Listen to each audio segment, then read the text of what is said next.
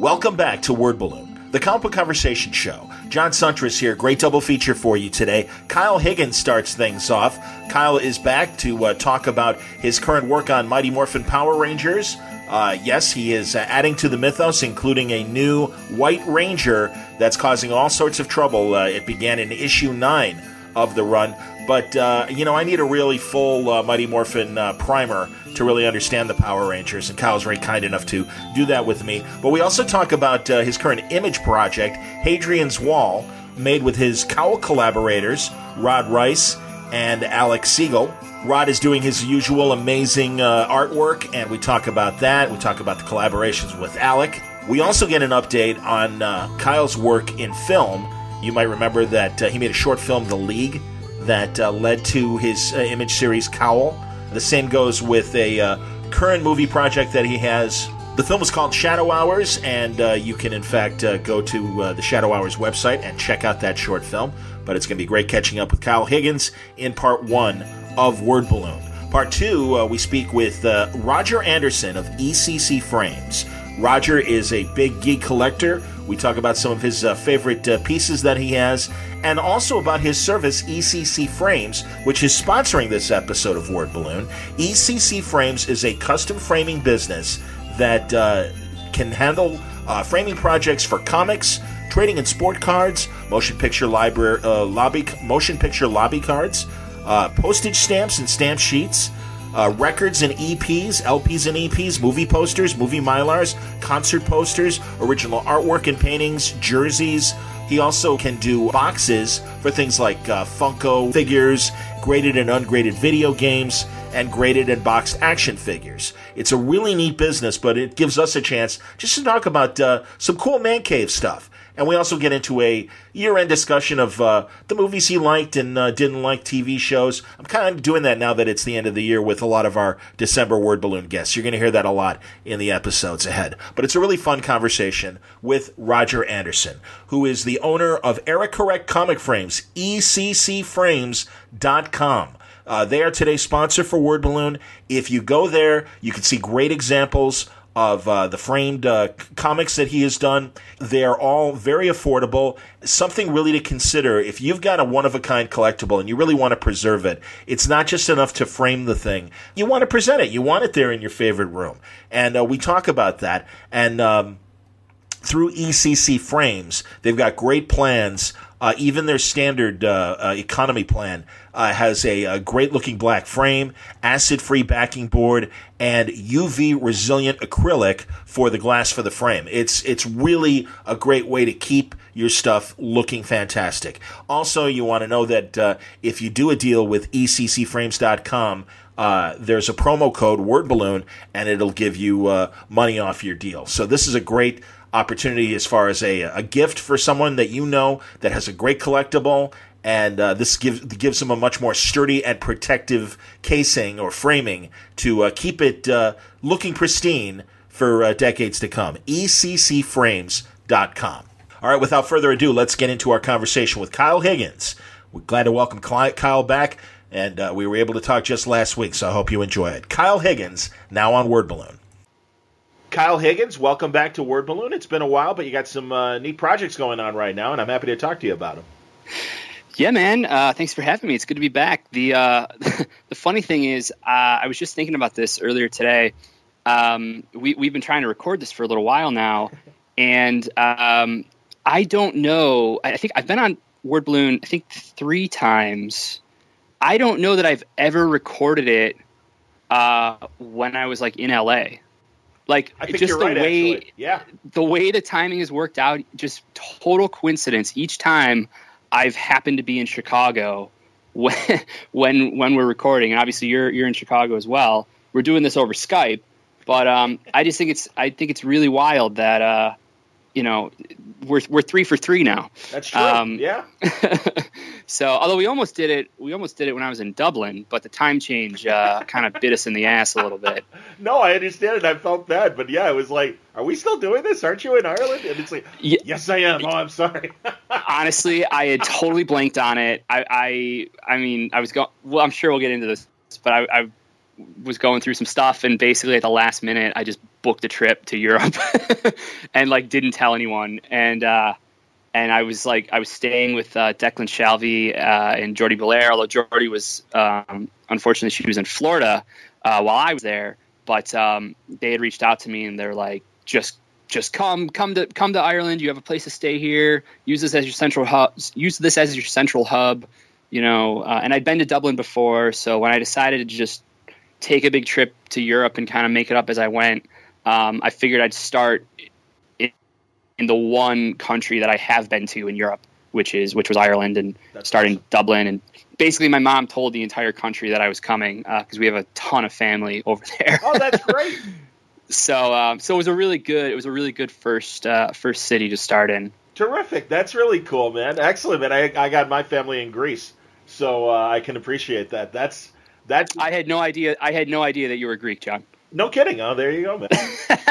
are you are you being facetious or what? I'm being facetious. Okay. I don't know. Do I talk about it all the time? Maybe I do. I know. I just know you. That's true. All right, that's true. There you go the the ruddy complexion obviously gave me away. But yes. uh, but yeah, man, no, uh, that's awesome. And uh, I have not been to Ireland yet, but I was uh, enjoying your uh, your tour. I was following you know stuff on Facebook and Twitter from you. Yeah, yeah, it was. Um, I, I have to thank uh, Arun Singh. He he came up with a pretty killer hashtag for me, the Kyle High Club.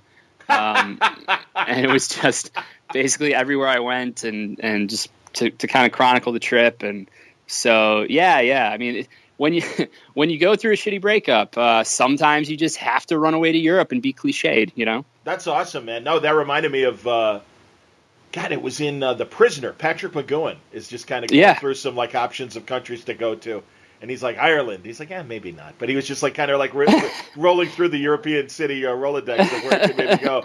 And he's actually yeah. maybe he said Ireland too cold this time of year, maybe or something. Yeah. well, I looked out. I looked out weather-wise. Um, pretty much in every city I went to because I went. Um, I, I the airfare was like so cheap um, right. right now, and so I flew. I got like a one way ticket from L.A. to Dublin at the last minute, like basically a week in advance, literally a week in advance. I got it for four hundred and thirty dollars. That's fantastic! Holy shit! That's and amazing. I just had yeah, and I had I had a layover for an hour at JFK, and that was it. Right. Like it was so easy. Um, and yeah, so I did Dublin, and then I did, um, and then I did London, and then I did Wales for a day, uh, then Paris, and then back to London, and then Paris, uh, and then uh, Rome, and then I went through Florence. I, I, was supposed to do more, like actually take a couple days in Florence, but I stayed longer in Rome. Um, and then uh, and then where did I, where did I go from there? I went to Barcelona, and then back to Paris for Paris Comic Con, uh, and then flew back to Chicago, and that's where I currently am. Spending the holidays with family, very nice. Yeah, uh, well, I'm going. I'm going back to. Uh, I'm going back to LA tomorrow night, actually, for like two days to sort out um, some apartment stuff, so that after Christmas and New Year's, uh, I can just go back to LA and have a new place lined up and everything. So, That's cool. That's um, cool. Yeah, yeah. Are we going to see you maybe at the four star uh, Christmas party or? I d- well, I wasn't invited because, and I don't know what that is. So um, that's you know that's Norton and Seeley's. Uh, you can come as my plus one. I uh, that's Norton and Seeley's studio. Oh, oh, okay, yeah, yeah, yeah. So yeah, I mean, you know, it's the seventeenth. I don't know if you're back by then. Uh, yeah, no, I'll be here. I'll, Excellent. I'm here. I come back. Uh, I'm just I'm just in LA. Um, Thursday night, tomorrow night. Wait, what day is today? It's Tuesday. so tomorrow night, yeah, tomorrow night until uh, Saturday morning. Cool. So all right, man. There I, you go. We'll, we'll, see each other in person. That would be lovely. No, absolutely no, and, I, and I'm sure the guys would have if they knew you were going to be in town. You know. So. Oh yeah, yeah, no, for sure. I, yeah.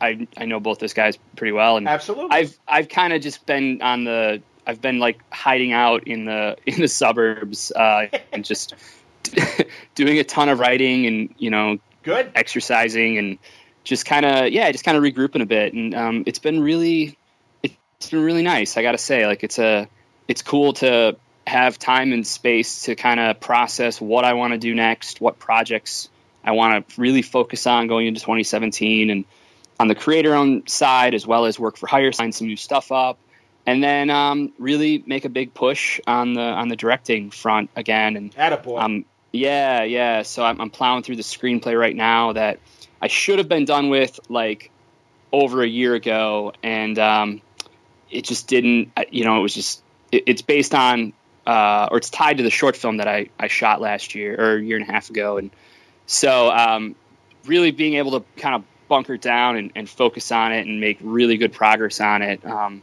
feels like I'm I'm getting it. I'm lifting a tremendous weight off my shoulders finally. Um, so when I when I come back in 2017 to LA, like um, I can really hit the ground running with um, a few big projects and the script done and the new place and it's Kyle 2.0, right? Attaboy, yikes. I never watched that show. ABC Family, the former Freeform network. I Yeah, think that's what yeah. it's called now, Freeform. But that's excellent, man. Too goddamn funny. I, you know, I didn't, I didn't see the, the next uh, short movie that you made. So, uh, yeah, tell, Me, Yeah. tell me about that if you would. Sure. Well, I'll uh, I'll send you a link. Um, it's called the Shadow Hours, and um, it's essentially it's a proof of concept for a feature. Uh, and like two years ago, um, I went through a different breakup and decided, you know what, I'm going to be 30 in six months. Like, I really want to be directing. I haven't shot anything big since the league. I've Yeah. been focusing on I've been focusing on comics, which I love Sure. but I really want to be shooting. I'm going to make this happen. And uh, I put together this uh, like 18 minute short um, about two identical twins with this condition where only one can be awake at a time. So uh, they pose as one person. Each one is only awake for basically half half of each day, um, and they leave like audio recordings for each other so that the other one always knows what they supposedly did.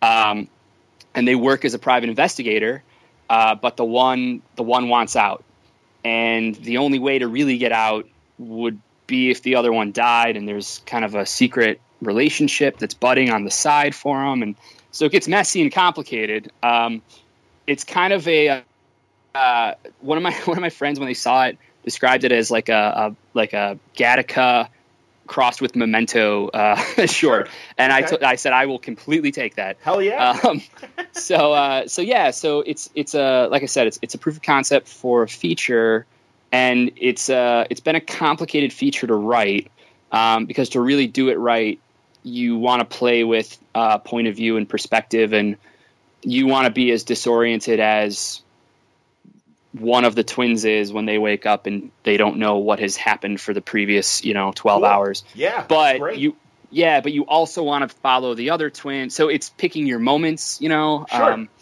anyway so it's it's, it's been a tricky one but uh, we finished it in january of last year uh, or no of, thi- of this year and um, we held uh, we held a big screening for it in february uh, and then uh, there's a website for it now theshadowhours.com it's got uh, it's got some clips up. It's got um, some social media stuff, although I haven't updated it in, in quite a while because I've been kind of running around, obviously. Yeah. yeah. Um, and uh, yeah, it's been in, it's it's in festivals right now. We're waiting to hear back from a, another probably like 15 or 20 festivals, but um, it played at the at Holly Shorts in L.A. and then Okay. it, it it just played at a festival in San Francisco called Another Hole in the Head, and it actually won uh, best thriller at that festival, which was Fantastic, man. which is pretty fun. Yeah, yeah. That's great.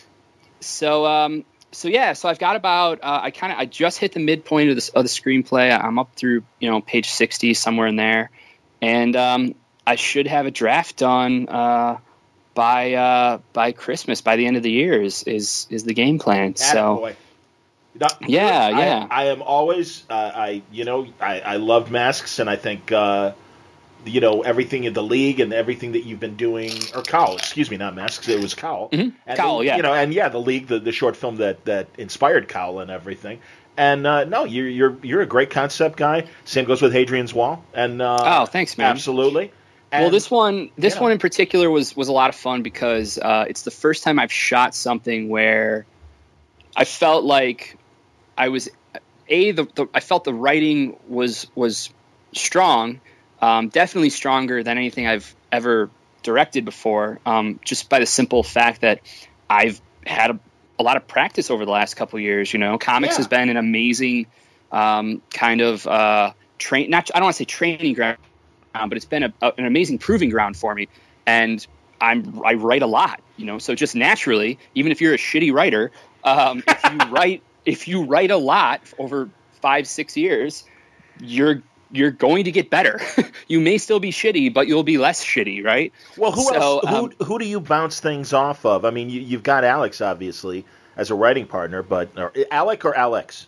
Uh, Alec, Alec, or Alec. Excuse me, because I don't want to. Sorry, Alec. I apologize. Uh, but no, you know, honestly, uh, who who? And I know Buccellato is uh, is another Brian Buccellato uh, for people yeah. who don't recognize the last name right away. Uh, is is a good writing buddy of yours as well. Um, yeah, um, well, th- those two are, are yeah, they're they're not only great writers, but they're two of my best friends. Um, Alec, uh, for those who who don't know, Alec co-writes um, some uh, some stuff with me. Like we've we've co-written we co-wrote a screenplay together. That's kind of our writing sample around town. Um, it, it's an adaptation of Duane Swierczynski's The Wheelman, uh, that we did a couple years ago. I didn't realize and then, uh, a, a, treatment of uh, the wheelman. That's fantastic. I finally yeah, it's I love it's that a really book. I do too. It's a really fun script, and we had originally developed the um, the script in conjunction with these um, these producers uh, that optioned the book for us from Duane, and then it didn't work out. But we still have the rights to the script. Uh, but we don't have the rights to the book anymore. Duane reoptioned it uh, okay. to a production company, and so I, I'm actually not sure if they're moving forward on it or what's going on. Um, he and I chat every once in a while, and I, am always asking him like, "So is, is are, are, the are the rights uh, are the rights still tied up?" Because um, we've been using the script as a writing sample, and uh, not only has it it been a really good sample for us because um, we went in and we then rewrote it probably about a year ago, um, but uh, a lot of places then ask like, "Well, what's going on with this?" Because they you know are, are interested in in the um, not only the script but uh, as a writing sample, but as a as a potential like you know could could we do this sort of thing. Um, and then, uh, but we've we've written uh, some comics together as well, and Cowl uh, and Hadrian's Wall are both books that we co-write mm-hmm. together. Mm-hmm. Um, and then Brian Buccellato uh, is also um, not only is he a comics writer, uh, but he's a screenwriter, and he just uh, he just won the um, the Universal uh, Fellowship uh, this year. So he's actually tied up for the next. Uh, I think it's probably eight months at this point, um, and he is working on some scripts for Universal as, as a, like I said, as a part of the fellowship program. That's fantastic. It, it's great. Yeah, it's it's he's super super talented. Not only is he a great screenwriter, um, but he's a he's a really good director as well.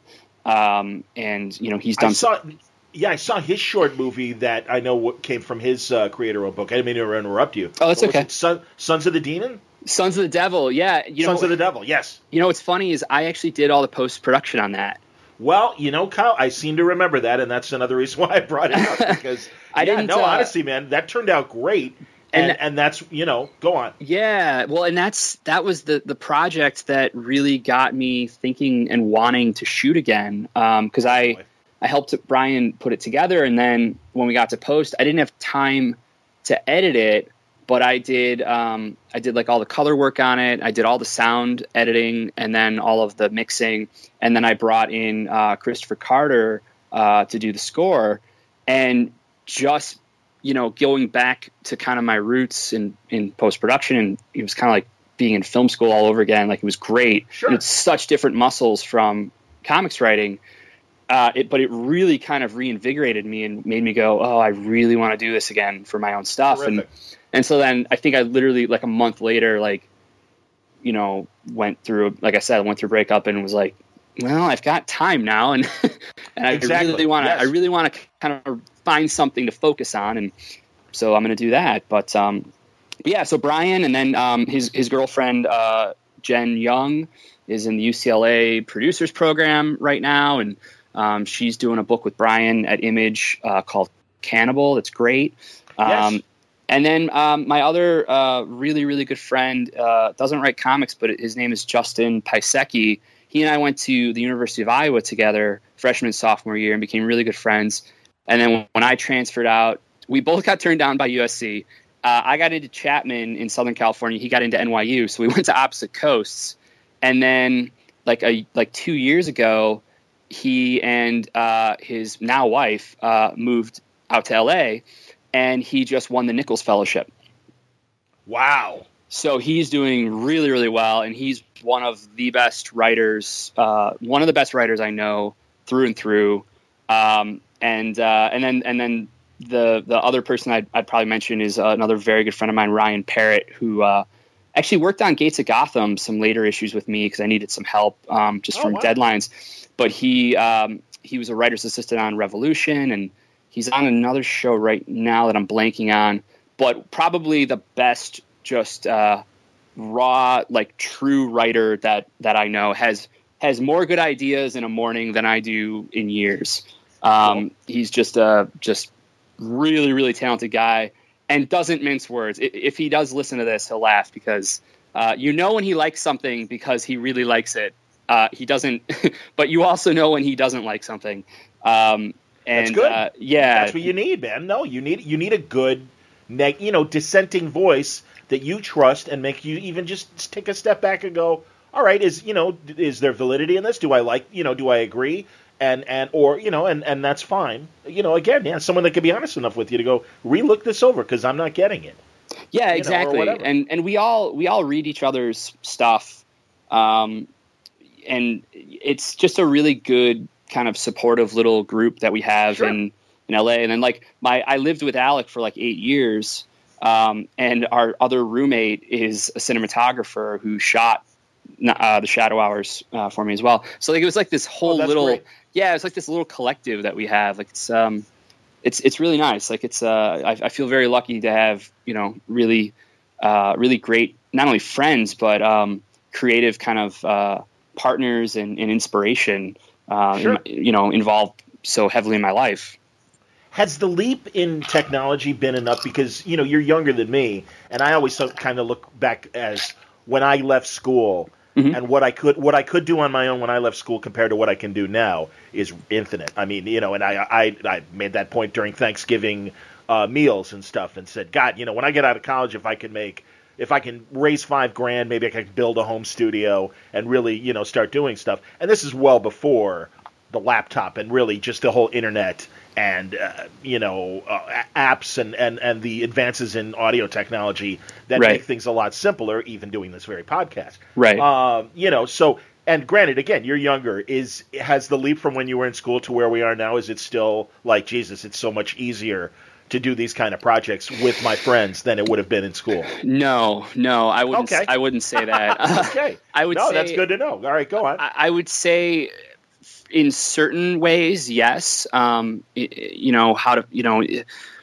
the technology um, as far as like you know cameras being able to capture a high quality image, um, as well as finishing just the post production kind of pipeline and the workflow is definitely easier. But okay. the true like the reality is to to make something look good it costs money. It that's just that's never sure. it that's always the case. Okay. And okay. from a production standpoint, especially the way that I that I like to shoot, and that's part of why I didn't shoot anything after the league for for so long is that you know the league was a, a fairly high budget, but for a student film, um, you know, to pull those resources together and a crew of you know twenty or thirty people and and um, you know lighting and locations and permits and the whole nine yards like it's it requires a lot of manpower and a lot of um, uh, and a lot of and, and, a significant amount of money. Um, on on the shadow hours uh, you know I was incredibly fortunate to work with um, another good friend of mine uh, Omar Spahi who uh, executive produced the film and and really made it uh, possible um, and then uh, he actually uh, he does um, he does he kind of produces uh, Hadrian's Wall as well uh, okay. and Sons of the Devil. Um, so he's kind of you know he's he's a friend of ours and he's gotten involved. Yes. What's his What's his comic imprint name again? Uh, well, the imprint does he is still have it or no? He does. It's uh, uh, OSSM Comics. Yeah, yeah. Which stands for Omar Spahi Santa Monica but he says it's awesome, like awesome comics. Okay. Um, which amuses us or amuses sure. me anyway. Um, but uh, but he's a, he's a great guy and he has uh, he has really good taste on stuff like this and and the cool thing is like he trusts the people that he gets involved with. So like on Shadow Hours, he just wanted to enable. He was so supportive and, and wanted to enable me to be able to carry out kind of the vision I had for the project. And same with Hadrian's Wall. Um, and uh, you know he he brought some you know upfront capital on Hadrian's Wall for uh, for Alec and myself and Rod. Um, you know because we announced the book in July and it didn't come out for like a year later because we needed to get a couple issues in the can. Sure. And um, yeah, so uh, so so that. I totally lost my train of thought. Uh, well, yeah, no, you're answering my question in terms of no, you need the money. Yeah, uh, obviously, uh, make something look great and and really, like you said, it, produ- from a producing and also obviously to you know, like you said, cast, crew, locations, everything you yeah, need to really and, and it depends, facilitate a film. It depends on the project, obviously. Like if you've got sure. uh, if you've got a little conversation piece or you've got something with snappy dialogue or a comedy, like you don't have to go you don't have to go, you know, and blow it out, right? Right. Um, right. I tend to shoot with a lot of. Um, I tend to shoot with a lot of kind of uh, very deliberate camera moves, like a lot of uh, a lot of dolly shots.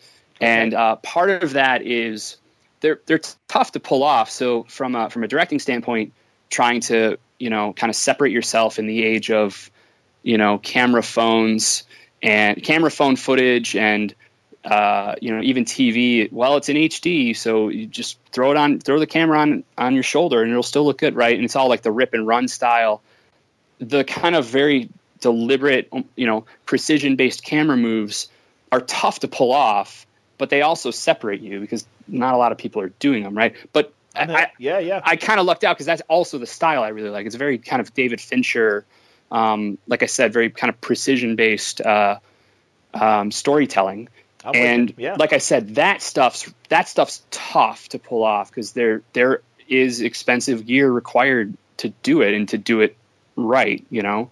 Sure. Um, so uh, yeah, yeah. So this one, um, like I said, there's there's a clip on on the website if if anyone is interested in checking it out. It, it stars uh, Tom Riley from uh, Da Vinci's Demons and um, Britt Lower from Man Seeking Woman. Um, Loren Lester's in it. Uh, towards the end. He's the, for those who don't know, he's the voice of uh, Dick Grayson on uh, Batman uh, the animated series.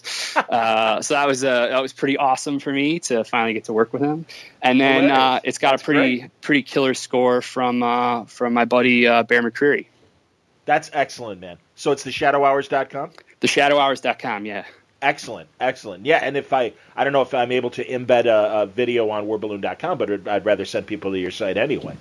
Either yeah, way. yeah. To- I mean, either way. Um, okay, good. Yeah, excellent. No, man, that's terrific, and I'm I'm glad to hear that. And no, you got you got a great you know you got a great ear and you got a great eye, man. So I'm glad to hear that uh, those muscles are working again in terms of uh, film work as well as the comic book work. So let's get into Hadrian's Wall because Omar is executive producing this as well. Um, yeah. Are you, are you four issues in? We uh, issue three is out. Four went to the printer a week or two ago, so okay. it'll it'll be out in the next uh, you know week or two. All right. Well, give people the elevator pitch. I am a sucker for anything that happens in space, and uh, I am. I love, eh, dude. Uh, astronaut. You know, not, and forgive me, Larry Young. Astronauts in trouble. I'm always, you know, that you, you, you had me at hello. So uh, sure, sure. well, it's um, it, it's a it's kind of an interstellar uh, noir, right? Like yep. it's uh, it's a murder mystery on a spaceship. That's kind of the the the best way, kind of quote unquote high concept way to describe yeah. it. Um, in a lot of ways, it's uh, it's our love letter to like 70s and 80s sci-fi films, stuff like uh, Blade Runner and Alien, Aliens, Outland, uh, The Abyss. Um, it's it's a concept that I I'd had for for a long time about doing like a locked room murder mystery on a spaceship um, where it's you know a nine person crew and one of them dies and and you don't know who did it. Uh, it, it was really a concept that I'd been thinking could make a really tight little screenplay that I could try to go direct as a feature for not a lot of money because it's all just one set, right? Mm-hmm, mm-hmm. Um, but uh, I never had anything more than that. I didn't have any the, any any really kind of interesting or compelling character story. Like I, I, just it was just a concept. And when we were wrapping up Cowl, um, we were looking for something else to do. And we wanted to do we wanted to do something that was contained, um, just based on the nature of Cowl and, and the attrition rate on comics. And as a as a newer creative team, um, we felt like the key for us was to build a track record of really cool, interesting books, uh, rather than try to do our big Walking Dead or Chew, right? The the massive run, which is mm-hmm. so hard to actually do in the modern marketplace to begin with. Um, but uh, yeah, so with this was a concept that kind of kept popping back up in my mind, and um, just in talking with uh, with Rod and Alec about it, um, you know, I started writing it uh, a, a, couple months after, probably like five months after the the, the first uh, breakup, and the idea of like navigating the aftermath of of something like that, where you know you do see the person and and uh, things are different. You know, like that's always been fascinating to me. It's it's my favorite element of the abyss as well, and um, I just started thinking about that, thinking about it in, in those terms where if if a crew member dies and they're married to another crew member, and then the investigator coming out is actually that woman. Um, sorry, let me let me try that again. If if if a crew member dies and he's married to um, another crew member, and you know she's still on the ship, and then it's her ex husband who comes out to investigate. There's all sorts of interesting kind of dynamics there, and it really got me kind of questioning, you know, what these what these people's um, stories were, and a how did the first marriage fall apart, and b how did these two then end up on this ship, and c you know can this investigator stay uh, above all of you know there's massive conflict of interest there right but sure. can he look at it objectively and while also trying to navigate his own failed marriage and all the feelings that kind of come with that and then taking that one step further, you know, we talk about kind of uh, our love of like 70s and 80s sci-fi films, and there are a lot of sci-fi books on the stands right now, but um, aesthetically, we really wanted to do something different, and we just started thinking like, well, what if we actually do this more like an 80s film? Uh, and the idea of Rod kind of painting uh, the book um, in that in that vibe was really really intriguing to us. And then I think it, you know Alec brought in the element of the backdrop to all this being you know an interstellar Cold War between Earth and its first or its biggest colony on, on Theta, and so that coupled with Simon and Annabelle's um, relationship, you know, mm-hmm. they're they're the exes. Simon's the investigator. Annabelle is the uh, the bereaved. Um, it becomes this kind of it, it became this kind of exploration of broken relationships, right? Okay. And um, that, you know, we wrote, we did like the first kind of four issues. Um, and uh, I, the funny thing is, I started doing press uh, for issue one, and uh, we were we were working on issues five through eight.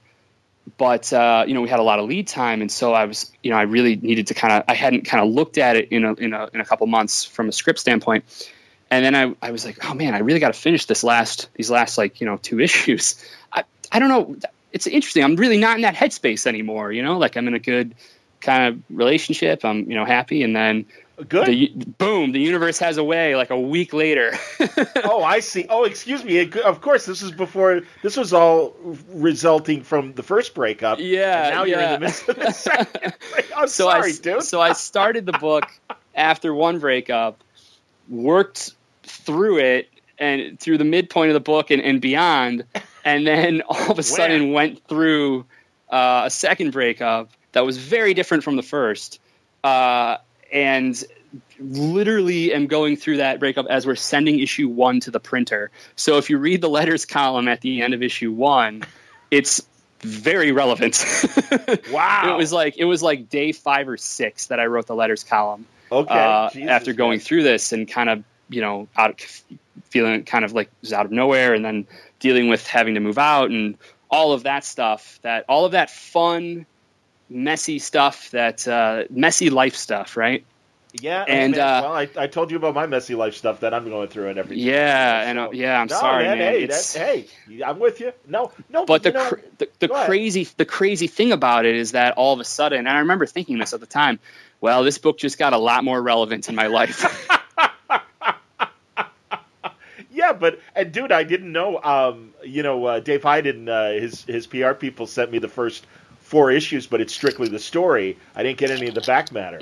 So uh, oh oh oh oh yeah, that's right, that's right. So yeah, man, I've I've I've been yeah, I just read the story, so no, I didn't realize that. Uh, all right, well, there's another reason to go and grab the issues right now.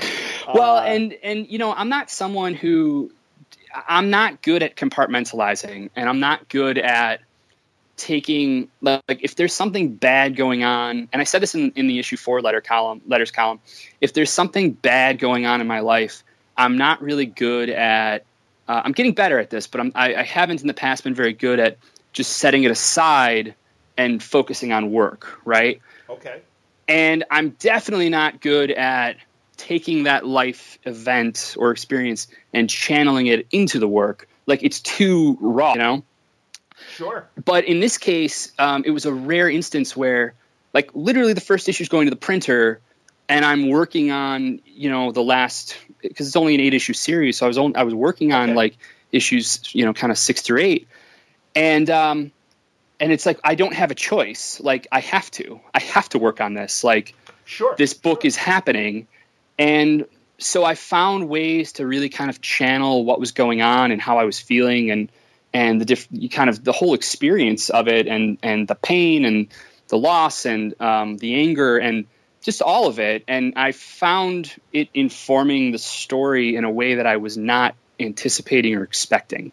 Um, and uh, it, I don't know if it was cathartic or not, but I think it may it has made uh, for a really uh, interesting uh, story, in my opinion, anyway. Um, no, I hear you, man. Well, and then I would imagine deeper characterization too. Yeah, you know, for the for the two for the two X's and everything. So. Yeah, yeah, for sure. Yeah, that's no, that's awesome, man. And I well, and again, I'm sorry that the heartache had to help contribute. To that. I'm not. I'm but, not really uh, someone who believes like in the whole like, well, an artist has to suffer in order to make good art. Um, but uh, but in this case, like, it just kind of happened that way. no, I hear you, man. You know, honestly, and as we again go through life's troubles and stuff, I think it's more. And yeah, that was always the stock comment that an artist has to suffer basically, you know, life is up and down. Yeah. I mean, it's like an EKG, and and you just gotta. I think the artist is able to interpret and and possibly you know use some of that that experience and and channel it through their work possibly right um, and that's the thing or or understand it and and use it for their work in a different way than a, than an average person would just be you know, just getting through it as best as they can. And as you say, I mean, they have to do the same things. Everyone has to either car, car, uh, compartmentalize the problems or or you know find and find a way to work through it yeah the, the, your work happens to be more narrative yeah rather than you know rather than going and you know making the donuts every day well so, yeah you know. and and it, and when you're going through something and trying to write a story that is definitely thematically similar. Like the the key is to not like it's a fine line right? Like you don't want to just you don't want to transcribe your life into the narrative fiction. Sure. and and luckily you know that's you know alec alec you know co-writes this with me. And so def, you know he'll if i go too far he'll pull it back. And just our narrative sense okay. my natural narrative sense is definitely more uh, it, it's it's more um uh i don't know quite how to how to say it um it's more you know uh um, I don't want, I guess, dramatic than than my life is. So so it sure. tends to, you know, you find reality a lot of times is is, is boring, um, and so it's finding those moments where, it, but reality can be very very raw, um, and so you try to balance, or I try to balance anyway, bringing some of that rawness while still making it narratively compelling, you know, uh, and dramatic. Okay. Um, and uh, usually I if I'm pulling kind of from my own life or events or whatever, like I need time and space after whatever you know has happened just to be able to kind of process it. Um, and in this case, you know, I was writing a lot um, while I was going through it, and so then have rewritten kind of after the fact and, and things. And I've just never I've never worked that way before, um, so it was interesting. Um, you know, I, hopefully I won't uh, hopefully I won't have to do it again. I hear you, man. Well, so you did rewrite. Did you rewrite certain parts of the issues and everything? Kind of. Yeah, I mean, I'm still working on them because, like I said, four just went to the printer. We're taking um, right. Rod, Rod's doing a pretty killer uh, one shot for Marvel, uh, a Civil War aftermath uh, thing right now that he's he's illustrating. Oh, yeah, great. so we um, and it kind of kept slipping in the schedule. So we we basically took two months off uh, after issue four. So issue four will be out this month, and then there won't be an issue in uh, January or February. But then five through eight will come out uh, in March from you know March, March, April, May, June. Okay. Are you collecting it in two trades, or are you going to do one eight one? Eight it's going to be one trade? eight issue trade. We, we talked we talked okay. to to Eric uh, Stephenson about that quite a bit actually because we were trying to figure out like it's it's an eight issue series is it weird like we could do two trades because we have back matter and you know, we could do two four issue trades, but since it's only an eight issue series and it's not going to really go beyond that, we ultimately kind of all just decided it felt weird to do it like that. So it would be better just to do. I hear. Yeah, you. better to just do the one trade. I hear you, man. No, I think that's that's okay. Well, and do you see yourself obviously beyond Hadrian's Wall? Like, do you, Alec and Rod, think like you said? I mean, is it the three of you in terms of oh, let's keep doing, you know, other concepts and stuff? I don't know. I mean, uh, in one form or another. Um, you know, Rod's got a pretty uh, pretty great opportunity right now at Marvel, and and sure. you know he's only really besides this this one shot he's doing at Marvel, he's only written from scripts that that I've written. Yeah. Yeah, Cowlin. Yeah, Cowlin. Yeah, so well. no, honestly, I, I, haven't at all talked. Go ahead. I'm sorry. Oh, I was just going to say. So, I mean, I, I, think if there's you know some there, um, if there's some possibilities there for Rod, like you know, it would be silly for me to say like don't explore sure. those, right? Um, and on the flip side, no, no. Um, I'm pretty at this moment in time. I'm like, I'm, my dance card is pretty full as far as creator owned projects and now work for hire stuff going into 2017. So um, some of them are, are, are, short, some of them are just minis, but I need to like I need to burn through them before I can even kind okay. of consider like okay, well, what's next? You know. I hear you. Okay. You know, uh, Rod's art, and I mean, really, it started with Cowl, and also uh, just some great online uh, portraits that he was doing of like great old time like Hollywood. Oh yeah. People. You know, I mean, I, you, you you know, a lot of us only knew Rod as a colorist, and then really because of Cowl and and that stuff, you know, we really discovered our, uh, Rod's art. And man, he is he really is so unique and great. And I love the marriage of his color choices for Hadrian's Wall plus his natural his ability. His I mean, stuff on his stuff amazing. on Cowl was great. The stuff he's doing on Hadrian's oh, yeah. Wall blows the doors off that. Like yeah, he's he's really gone up another the level. fact Absolutely. that the fact that he is not kind of a, a better known uh, you know name in in the in the in- industry as an illustrator is is frustrating to me. Um, I don't know who. Uh, I don't quite know how you know Eisner nominations and stuff like that work. Uh, I've asked Image about that a little because Rod should be up for something. Like he really should. And yeah, best newcomer, yeah. best painter, uh, something. I mean, he's the jump that he made from Cowl to Hadrian's Wall. Um, you know, the book, the, the book kind of similar similar to Cowl has kind of flown under the radar. Um, you know, the first issue we, we had a, a really nice campaign, uh, launch campaign for uh, put together by David Hyde and, and Cat at Image. Um, and we did a ton of press for it.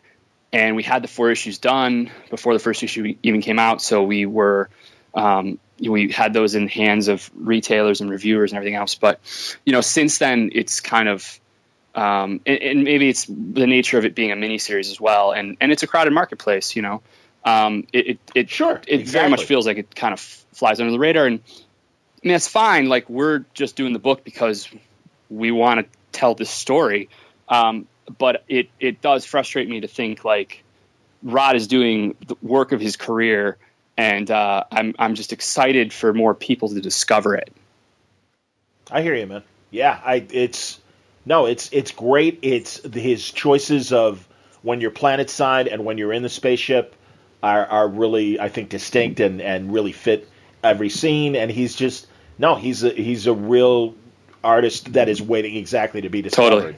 And uh, and it'll be the right you know the right project will happen. Well, you know, man, honestly, no no matter what happens with these sales and stuff, and I you know I keep having this conversation. I just talked about this with Ryan Brown.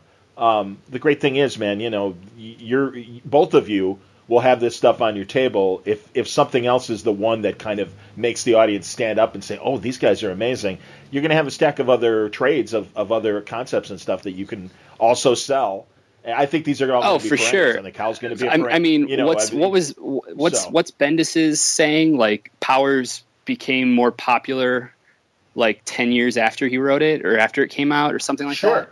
Well, and well, and also Powers and Ultimate Spider-Man suddenly allowed all of his caliber work to be yeah, discovered. Yeah, you know, Goldfish and Jinx and, and and Fire and all those things. And yeah, Remender, it's the same thing for Rick, and uh, you know that's the thing. And I mean, doing this for 12 years now, I mean that's kind of what I've been noticing uh, coming on 12 years. And and yeah, it's been fun to watch. And then all of a sudden, everyone reaches back and you know it rediscovers your old stuff. Yeah. And yeah, I think that I think. Well, I think great. there. I, the long, you know. yeah, and there's definitely an element of you know. I do think there's an aspect of needing to kind of keep your foot in the in the work for hire kind of pool as well a bit. Um, sure. If you're able to, and you know, I'm, I'm, having a lot of fun. I, I you know, I'm, I'm, also writing Power Rangers, and uh, yeah, I want to talk. I obviously want to talk about. Power yeah, Rangers. and that's that's a case where like it's really interesting because it's a basically a big team superhero book at an indie publisher, um, and sure. it's a sure. blast. Like the things that I'm getting to do, um, both on the character side but also on the narrative side uh, is so much fun, and to have the full support of Boom and, and Saban is like is great, and it's such a different kind of fan base uh, from well that what I'm used yeah, to. Man, yeah, honestly, I want to get into I want to get into all of that because I I kind of had the same discussion with, with, Charles Soule recently, and it's uh, on an older property, the Inhumans. Yeah. But I just never was an Inhumans guy, so I'm like, all right help me out. I mean, I, I knew the basics, and I certainly loved the classic runs in FF and stuff. And he really like by the took me by the hand. It's like, okay, this is what I'm doing.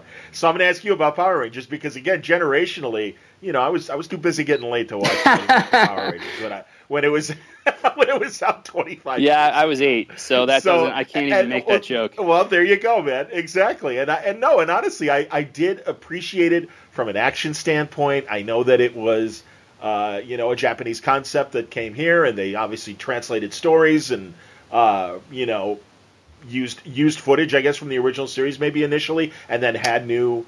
Uh, oh, they American, they uh, still scenes. do that.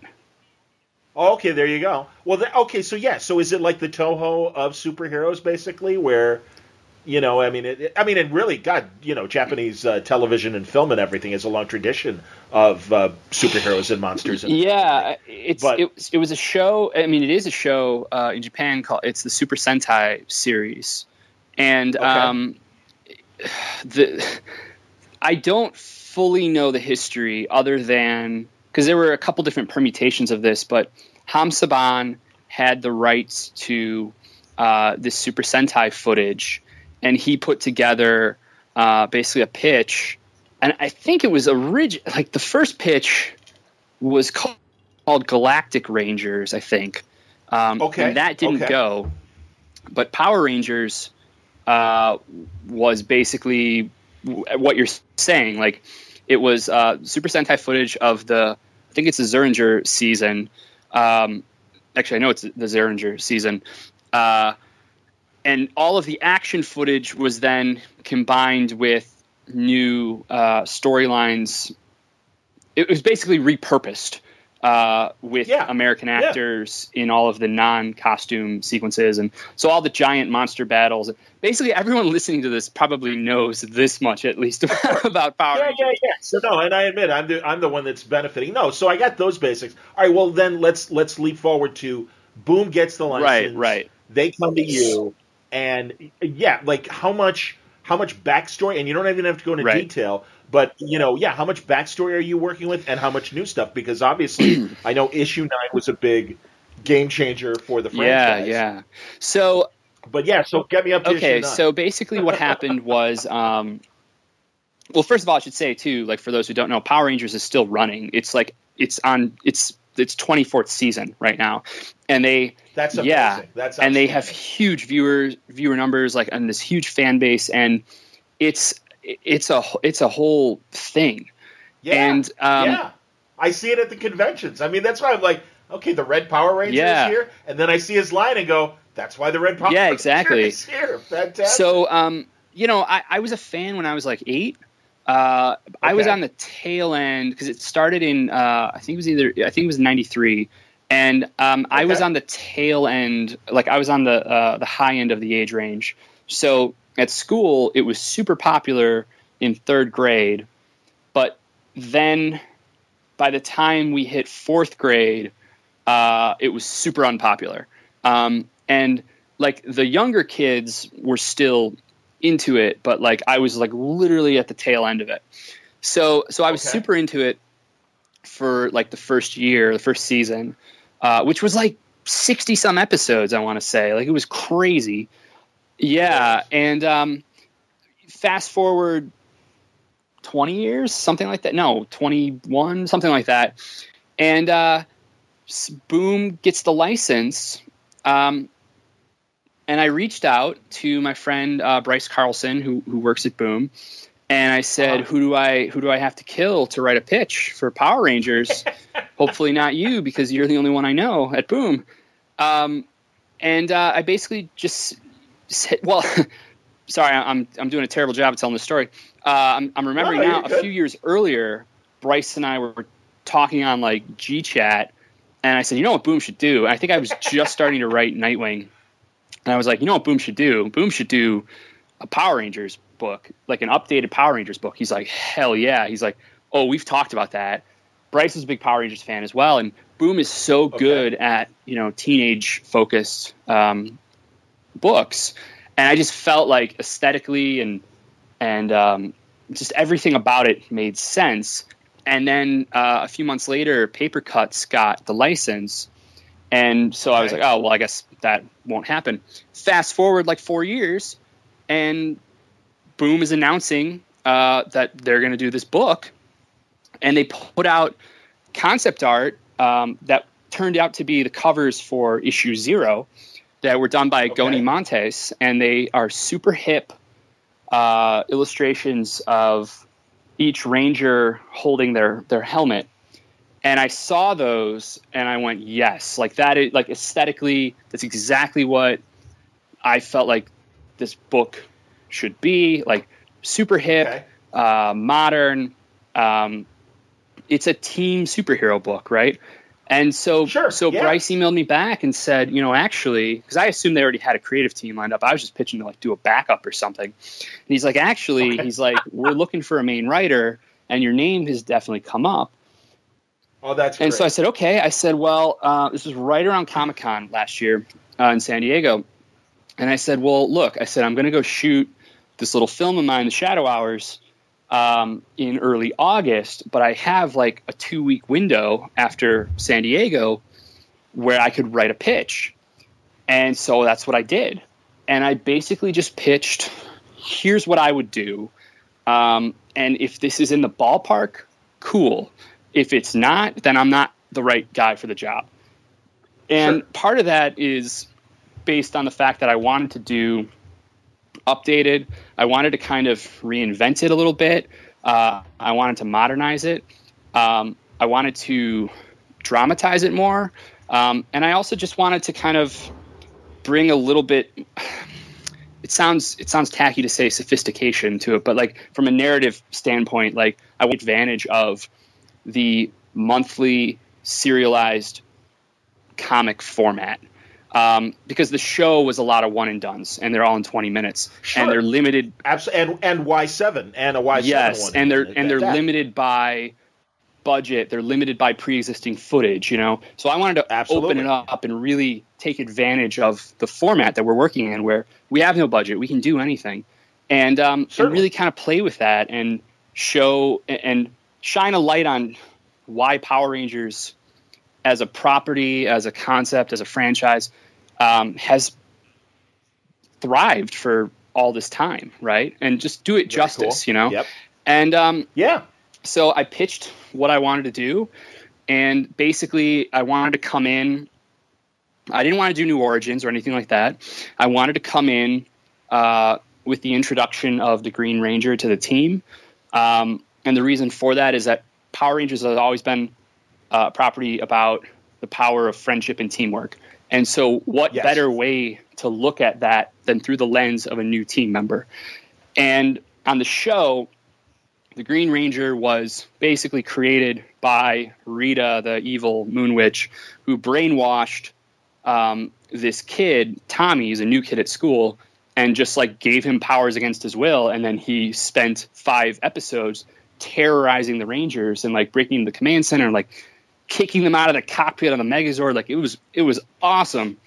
And then by sure. the end of the fifth episode, the Rangers break the spell and he just joins the team. And the very next episode, he's just a full member of the team.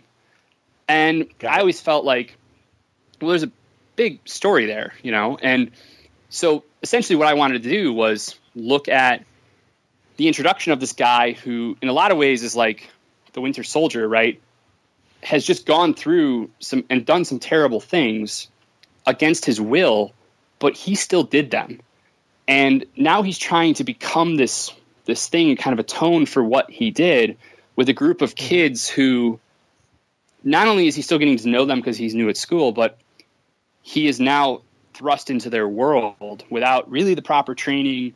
And also, he may or may not still be hallucinating the evil moon witch in his head. So it's like kind of like doing the Manchurian candidate for Power Rangers, right? Can they? Tr- That's fixed. can they trust him? Can he trust himself?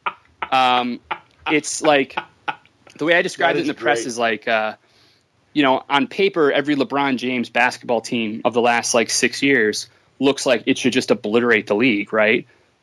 Like right. when he first went to Miami and it was Bosh, LeBron James, and um, and and Dwyane Wade, you thought, well, they're gonna they're gonna win seventy games Rush. this year, yeah, and it yeah. took like a good half season for them to figure out how to play together and figure out how to gel and so that's kind of the idea here is looking at that team dynamic uh, and idea um, once it's been flipped. And um, so the first big arc has followed this threat, this this new villain. Uh, the first four issues was Rita carrying out attacks to supercharge a crystal to bring this villain from another somewhere you don't know and he shows okay. up at the end of issue four, and he's called uh, the Black Dragon, and he just completely hands the Rangers their asses, destroys the command center, blows it up. Zordon's gone, cool. the robots seemingly destroyed, the whole nine yards.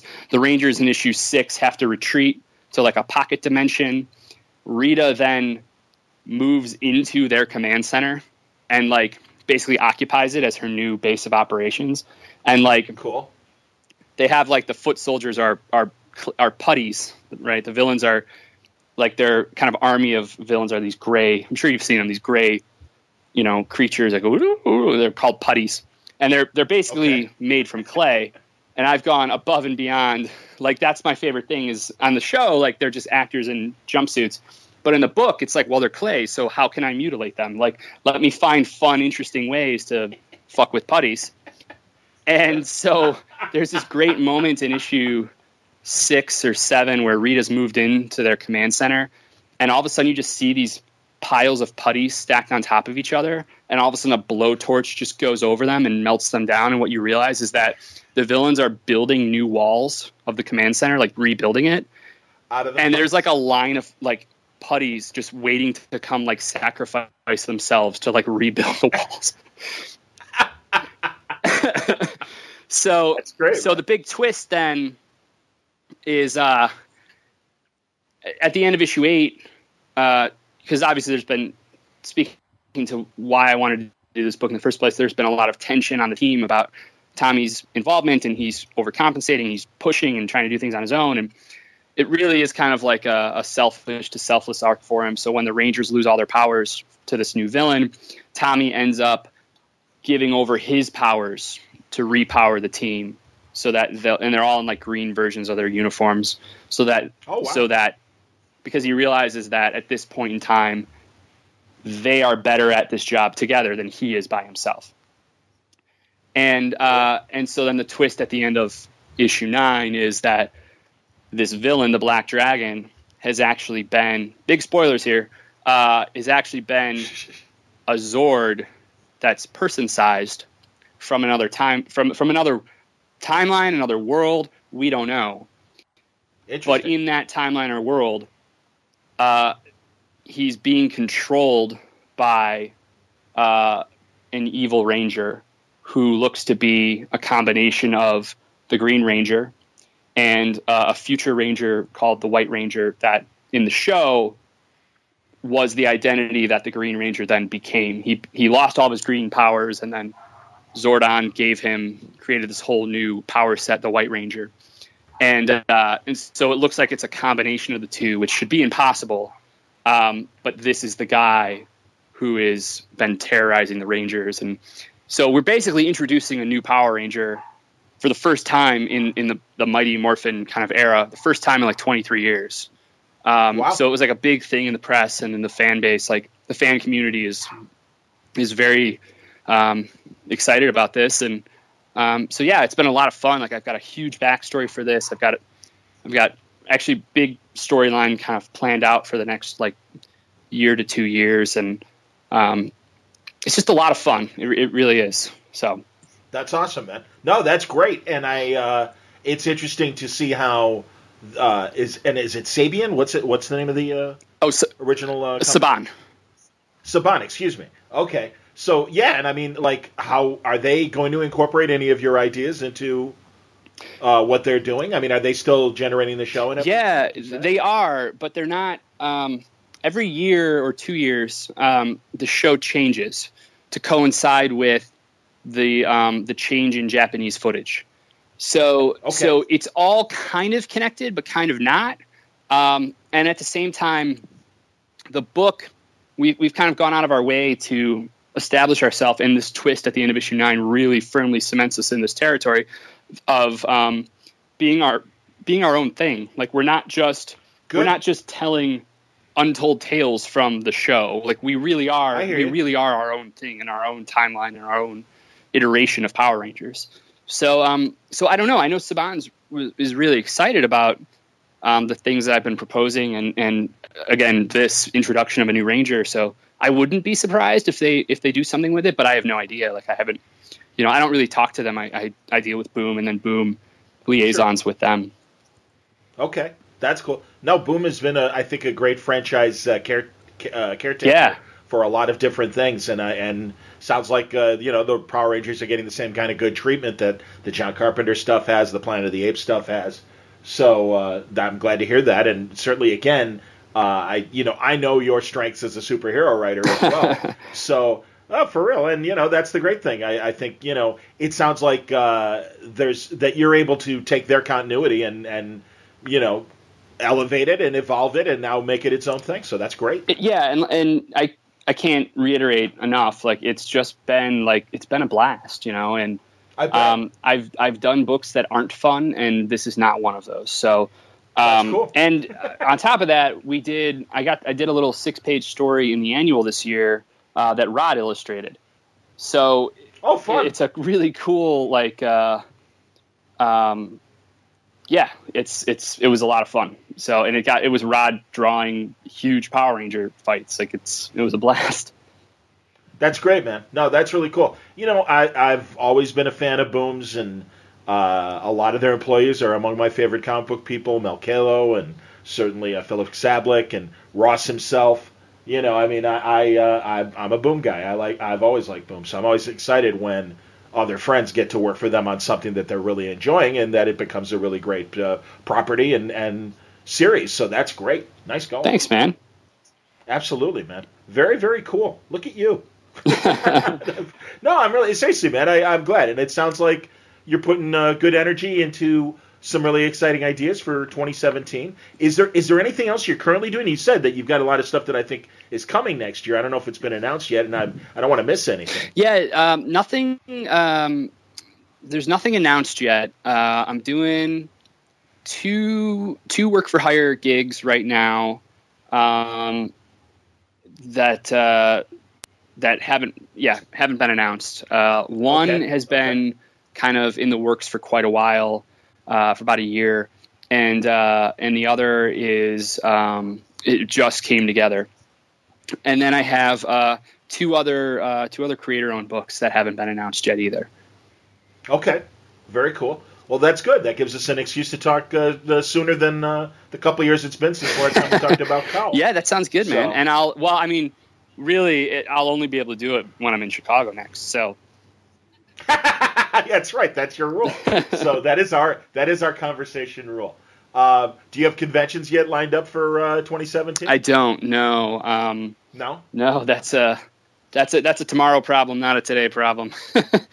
I respect. I, uh, yeah, right. this well, was the first New York that I missed in uh, probably like six or seven years, and part of it was like you know, I was on my I was on my big kind of Europe trip, and the sure the other part of it was like I just need a break from all of this. Like I just want to, you know, figure some stuff out for myself and and focus on the work. And uh, understood. Yeah. Yeah, yeah. So, um, but I do want to I do want to hit some shows next year, and um, you know, they're they're they are still a good you know networking opportunity and a, and a, a great opportunity to meet fans and and the like. And um, I kind of have dialed I dialed back uh, the shows that I went to over the last, you know, year, year and a half.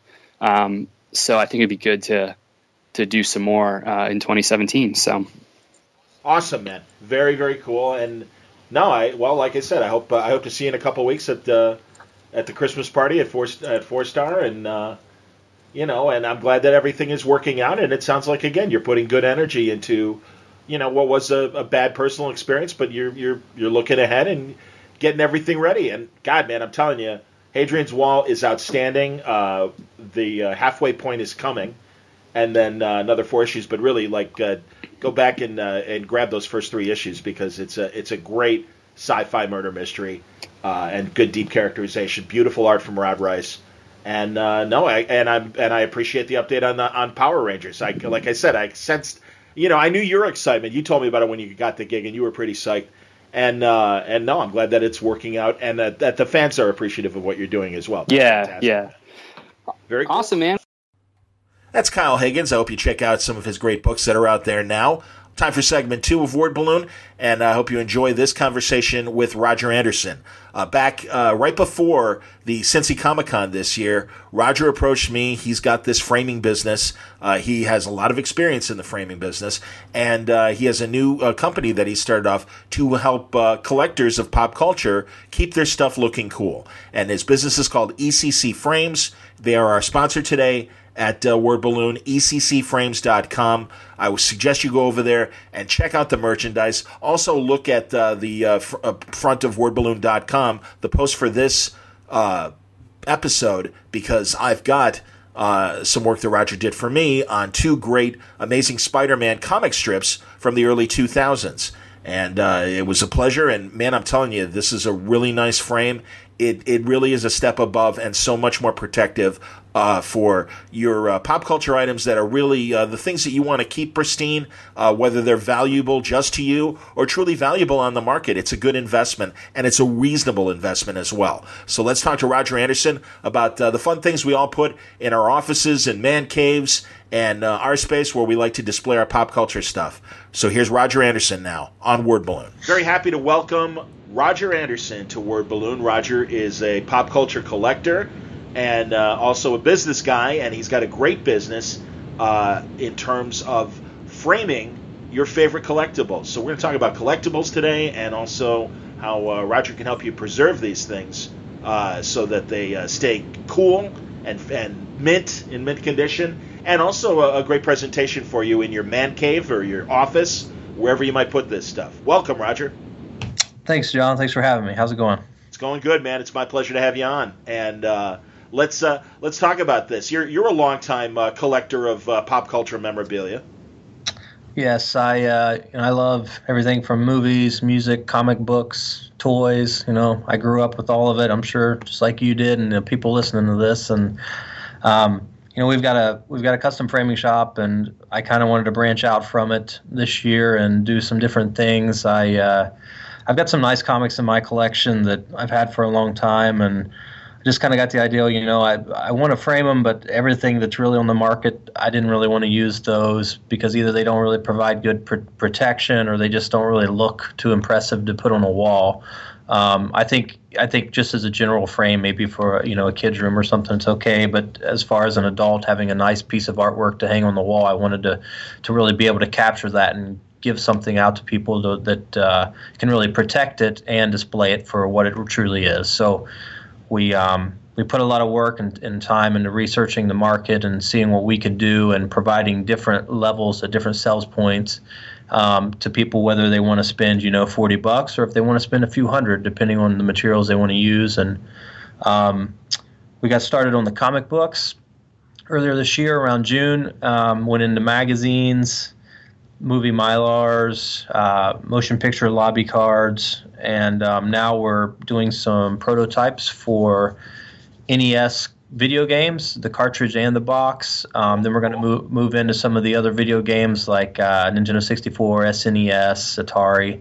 Um, the Nintendo stuff seems to be more collectible than some of the other platforms, so that's what we're going to start with. But um, we're trying to get that out before the holidays, and we're also going into the uh, the military um, genre with some basic shadow boxes that uh, you can buy to display some of your badges and um, challenge co- uh, coins and different things that you get from being in the service. I know there's some stuff out there on the market as well that's just not really that great. You know, it's just it's kind of a cheap frame. So we want to be able to have something that if you've got 20 or 30 years in the service or even you know just one term four years and you really cherish those items to be able to have a really nice custom frame and um, protective materials inside to really display your items.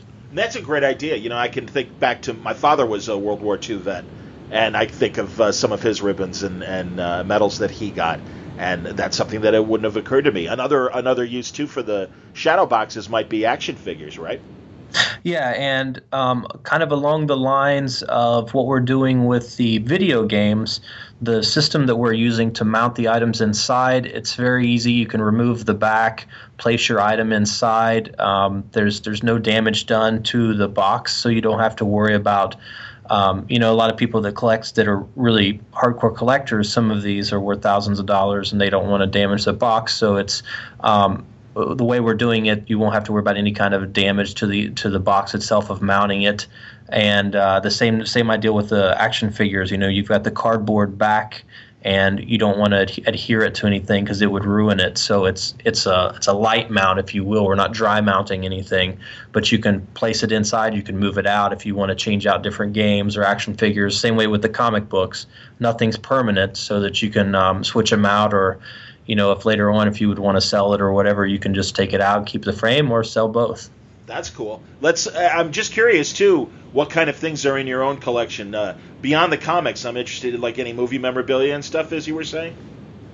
Um, you know, I've really been big into music over the years, so um, I've got a lot of uh, record awards that are presented to bands and uh, management of bands whenever they sell half a million or a million uh, records and um, also like gold records and things like that? Sure gold platinum double platinum etc i've got a lot of that kind of things. Any, anywhere from old rock to me- heavy metal.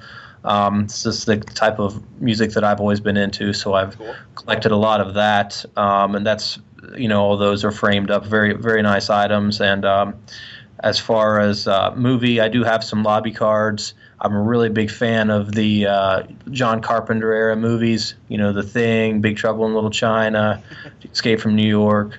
Um, anything John Carpenter related, I'm a huge fan of.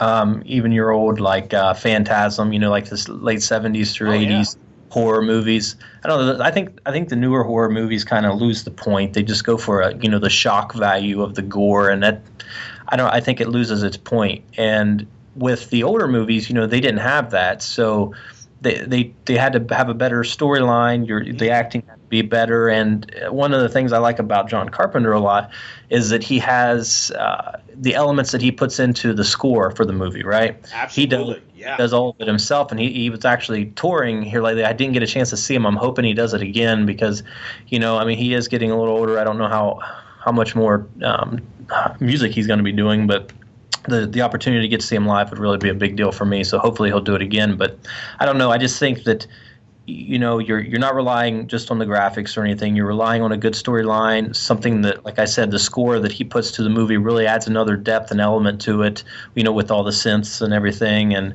um, so i do have some lobby cards and posters different things from some of those um, movies and um, you know we get into some of the comics uh, I've got a lot of uh, those in my personal collection, late '80s through '90s stuff. But I've also I like a lot of the Bronze Age, you know, like Doctor Strange, Howard the Duck uh, type type stuff. And I'm a really big fan of your uh, EC comics, Tales from the Crypt, Vault of Horror, etc. I've got um, a good bit of that. I've got a really nice um, Tales from the Crypt book that was autographed by um, Ray Bradbury, and actually I'd sent it off to get graded uh, by CBCS. Hopefully, I'll get that back here in the next couple weeks. It's when it's supposed to be arriving anyway. That's fantastic that you got that wonderful work. I, I was just rereading uh, his interactions with EC because they initially were kind of stealing his stories, and he very diplomatically sent him a letter going, ah, "I didn't get my royalty check on those uh, adaptations of my short stories. I'm sure uh-huh. it's an oversight. Looking forward to getting my fifty bucks or whatever it was."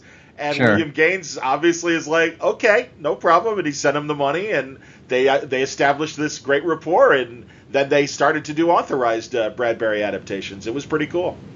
Yeah, I mean, uh, the the guy did a great job, you know, and and I the the thing. The older comic books, which I love all comics, the newer ones, the older ones, but I, I just think those EC comics were ahead of their time. You know, they oh yeah, uh, the the artwork's great. You can't ask for better artwork. The um, the storylines, it's it's got a really in depth story. There's a lot, definitely a lot of, um, excuse me, um, a lot of pages in each one. The the stories are great.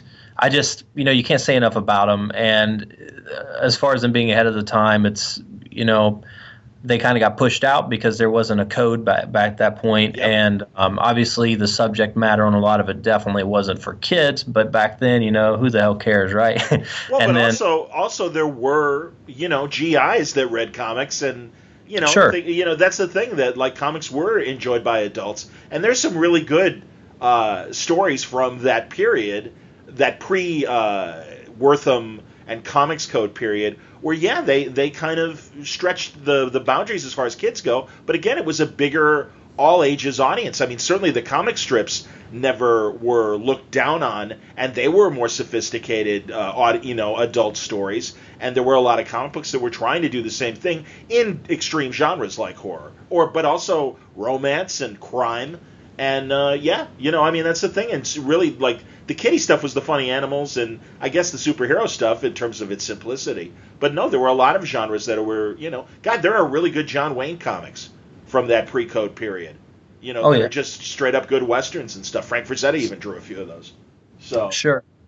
Yeah, I just uh, and and I agree with you. There's definitely a lot of good material out there from from that era. I just I don't know. I, I kind of like you know the the older horror stuff with the with the uh, artwork on the covers and then the story. So it, it it always grabs my attention. And you know, obviously back then they didn't nobody thought about collecting them because it's kind of like a almost like a newspaper and it's just you know whatever I'll read it and then tie it up or whatever. So it's hard to find anything um, of that era that's in very good condition. So a lot of them are kind of rough, but the thing I love about them them horror ones is they they look better like that. You know, it just gives them that tougher look. Yeah, more character. And, the, yeah, and you're right, the paper was sturdier, and I mean that's the thing. It was it was still newspaper, pulp paper, and things. But yeah, that stuff was just you know it was more made to last. although uh, one of the reasons why they're still valuable, even the ones that are in tough shape, is because you know how many moms and, and how many decades of moms just threw that stuff out when you know the kid was a teenager or off to college and stuff, and or or they were donated to you know younger fa- you know younger families with younger kids and stuff. So a lot of people came back and found their uh, collections missing. Exactly, and now nowadays, man, this stuff brings crazy money. You know, I'd I'd, I'd really like to get my hands on a um, an original piece of artwork for uh, some one of the older Tales from the Crypt books. You know, one of the covers. God. Yeah, um, I can only imagine how much those things cost. And you know, there's a new wrinkle now too in original pages where uh, ownership is really kind of up in the air, and even dealers are starting to worry that they got them from sources that maybe you know oh i got you. stole them or whatever yeah. it's, it's very interesting right now on where original pages are that are pre bronze age or even i guess you know maybe probably like yeah pre 1980 where, yeah. where it's a lot tougher to track down where the sources are because i know there was a lot of kirby pages in fact that suddenly you know, there was a great article about how they suddenly disappeared from the collector's market, and that's the reason why, especially after that settlement that the uh, Kirby estate had with uh, Marvel and everything. So it's very, very interesting. So yeah, I mean, it's kind of th- that stuff to find those kinds of original pages. They were already ridiculously expensive, but now there's a new wrinkle of oh, maybe you know, maybe they're they they were gotten in uh, inappropriate ways. Kind of interesting. Yeah. And um, that's a good point. You know, I had never even thought about that, but uh, who knows? Who knows how it was yeah. acquired? I mean, well, unless you're getting it from like Johnny Craig's daughter, or you know, yeah, yeah, or, you're getting it from a legitimate person, right? Al, Al, Williamson's family or whatever. And that's the other thing too. You know, it's funny. I uh, a, a, young uh, writer asked me he wanted to do uh, a biography comic book about Mort Weisinger, the old Superman editor from DC, and he's like, "Who should I talk to that worked with him?" And I'm like, uh, "I'm not really sure who's left." Because yeah the the youngest guys are probably in their 70s. You know, guys like Len Wein and Marv Wolfman might have done a couple things at the very beginning of their career for Mort Weisinger, but I'm like, you know, Mort retired in like 1970 or 71. So I'm like, that's 45 years ago, man. So I, I don't know who's left that you know had that kind of significant run with those you know with those kinds of editors. And God, EC, you know, had another you know 10 to 15 years as sure. far as as far as I don't even know who's still around. God, we just lost uh, Al Feldstein a couple years ago, and certainly again Al Williamson, and I'm I'm really having trouble beyond that uh, in terms of who might be left that yeah. uh, that worked for Gaines and EC. You know. Sure. I mean, it's it's gonna it's gonna be slim to none at this point. Yeah. Um, but yeah, you know, I hadn't even thought about that. Like you said, it's uh, who knows? If you came across something, you definitely want to validate it. I mean, I don't think anybody wants to purchase anything that's you know been been obtained in a malicious way, either yeah. stealing or. But I, I, you know, hopefully one of these days I'll come across something. Uh, I've seen a couple of them come up for sale over the years, but um, they went for a little bit more than what I wanted to give for them at that point. uh, oh, who knows? Who knows? You know. No, and you know, well, um, the good news is there is a lot of good collectible stuff out there that has been, you know, that that's that that is available and it went through proper channels and I, I certainly I think uh, the majority of our list of my listeners and stuff will certainly uh, are interested in things that you know are from their childhood and they're you know the things that they love. I just you know um, I got two uh, Nick Cardy Aquaman covers from the '60s, and I always thought Nick Cardy in particular was such an interesting artist, DC mm-hmm. cover artist and I'll be looking to frame those in the future and stuff. So I'll be. Uh, oh, that's that's great. You know, and uh, yeah, man, and well, you're you're a perfect source to kind of talk to about that. In fact, you did me uh, the solid to kind of sh- uh, you know show the the strength of ECC Frames, your company, and uh, frame two of my original Spider-Man uh, daily comic strip. Uh, they're they're full comic strips from the dailies, and it's they're written by Stan Lee they're drawn by uh, Larry Lieber, Stan's brother, and they're inked by uh, Alex Saviuk. So they're you know three really great comic uh, creators that were mm-hmm. involved in the production of these. And you gave me a really nice frame. It's uh, it's up on the website at wordballoon.com uh, under this uh, very interview, and people can check it out for themselves and really appreciate the the handiwork and the durability. I mean, that's the thing. These are these are great frames, man. They are they are built to last. You give me a nice UV uh, uh, glass uh, protector on the on the front of them and stuff, so uh, they'll they'll be okay with uh, di- direct sunlight. I try to avoid that, but uh, you got that extra protection and some fine Italian wood, as I understand it from your frames. Correct? Yeah. So. Um, the, the wood that we use on the upper end frames, like what you purchased, is actually imported in from uh, Italy. Then we chop and join everything, do all the mat boards, etc., in house. Um, the the glass that you're referring to is um, UV resistant glass, so it's 99.9% UV resistant. Again, to you know protect whatever you're putting inside, not have to worry about it fading. We use uh, all acid free mat boards. So in your case, you know you are using paper. So if we would have used um, any type of acidic material in there, what will happen is it'll yellow the item after a while. Sure. Um, so you know, again, it's it's about uh, preservation and to be able to display the the items. And uh, go ahead the, I was just going to say that the thing is, if you're spending hundreds of dollars, thousands of dollars on some of this original art, don't you want to go that extra mile? And when you display it, make sure it is in a container that really does protect that from, like you said, from acid, from from ultraviolet light and things that that will yellow the paper and damage the the the thing. I mean, you want this to stay as pristine as when you bought it, and and maintain it uh, so that you can again showcase it and then and you want people to see it but you also want them to be able to see it in a safe way.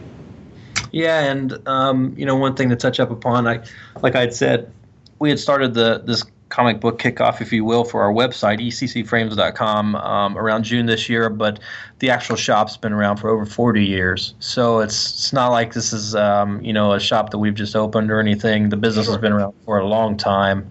Um, we can do pretty much anything and we you know we've got a lot of experience doing artwork and different things. So there's there's no hesitation on our end if you've got something you want to send in. Um, the way the way we're doing it right now is we've actually got a on the website if you go there um, we've got everything categorized by our standard product lines that we have and then we've got a custom section. So within the custom section you can submit um, send an email over with some dimensions and what you're wanting to have framed and uh, we'll be in contact. You can provide me with photos, and then I can do proofs online and send them to you so that you can, you know, pick out what frame and mat board color and everything that you want, um, along with a quote. And then I don't require that you ship me the items because I don't want to, you know, a lot of people are uncomfortable. Just you don't know what's going to happen. It, it, could be in in transit and get damaged. Sure. Or so, lost. Absolutely, man. God exactly. Exactly. So similar to what we did for you, we can you know make the frames ourselves and um, ship it to you. It arrives at your door. You just take the back off, put your artwork in, close it up, and it's and it's a done deal. And you don't have to worry about anything getting damaged at that point. And it being holiday season right now too, this is a great idea for gifts because you know for this is something you give to your friend who can afford these big ticket items, but then you can come in and actually provide them. I imagine you've got some sort of gift certificate possibility where could a third party, like you know, if I wanted to buy a frame for like my buddy uh, Jason Wood. Jason's a big art uh, collector and stuff. If I wanted to buy a frame for Jason, could I could I purchase one of the custom plans? Is that possible, or is there is there a way of doing that? Yeah, um, we have uh, ways to, to provide gift certificates to you. Um, so that would just be a matter of going online and, and, and looking at our website. Um, and the so, website way, if you by all means put out the URL. I'm sure I said it at the beginning of our intro and stuff, but we haven't. Yeah, sure. The site's um, eccframes.com, and we've also we also have uh, we have some listings on Amazon and Etsy. Etsy, we've got more products on there. Just the platform of Etsy is so much easier to deal with. Amazon's been a nightmare, just to be honest. but um, uh, so we've got a page on Facebook uh, where you can go and it actually links you to the website. And um, on on fa- on Facebook, we've got a couple of the photos of different things that we've done. Um, also, the the website again, it's uh, eccframes.com. But definitely, Etsy lets me um, customize my products so that you know, I can have different options, whether you want a specific type of a, if you want a standard acrylic plexiglass or the UV resistant, different mat boards, different things, as to where Amazon, um, you're really stuck with what just one set product. You can't do much as far as variations go. So it's, okay.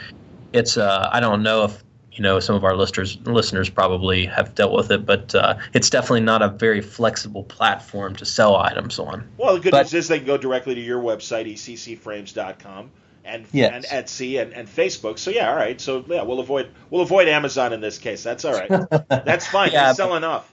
Yeah. Oh, no doubt. And but I mean, we are on there though. So if you you know if you're messing around, you can you can see our frames and and you can kind of compare um, on Amazon, there's you know some of the competitors, and you can kind of see what I was referring to as far as quality goes. It's not the same as holding something in your hand, obviously, um, but you can you can look at them and, and get an idea of ours compared to to what's out there right now.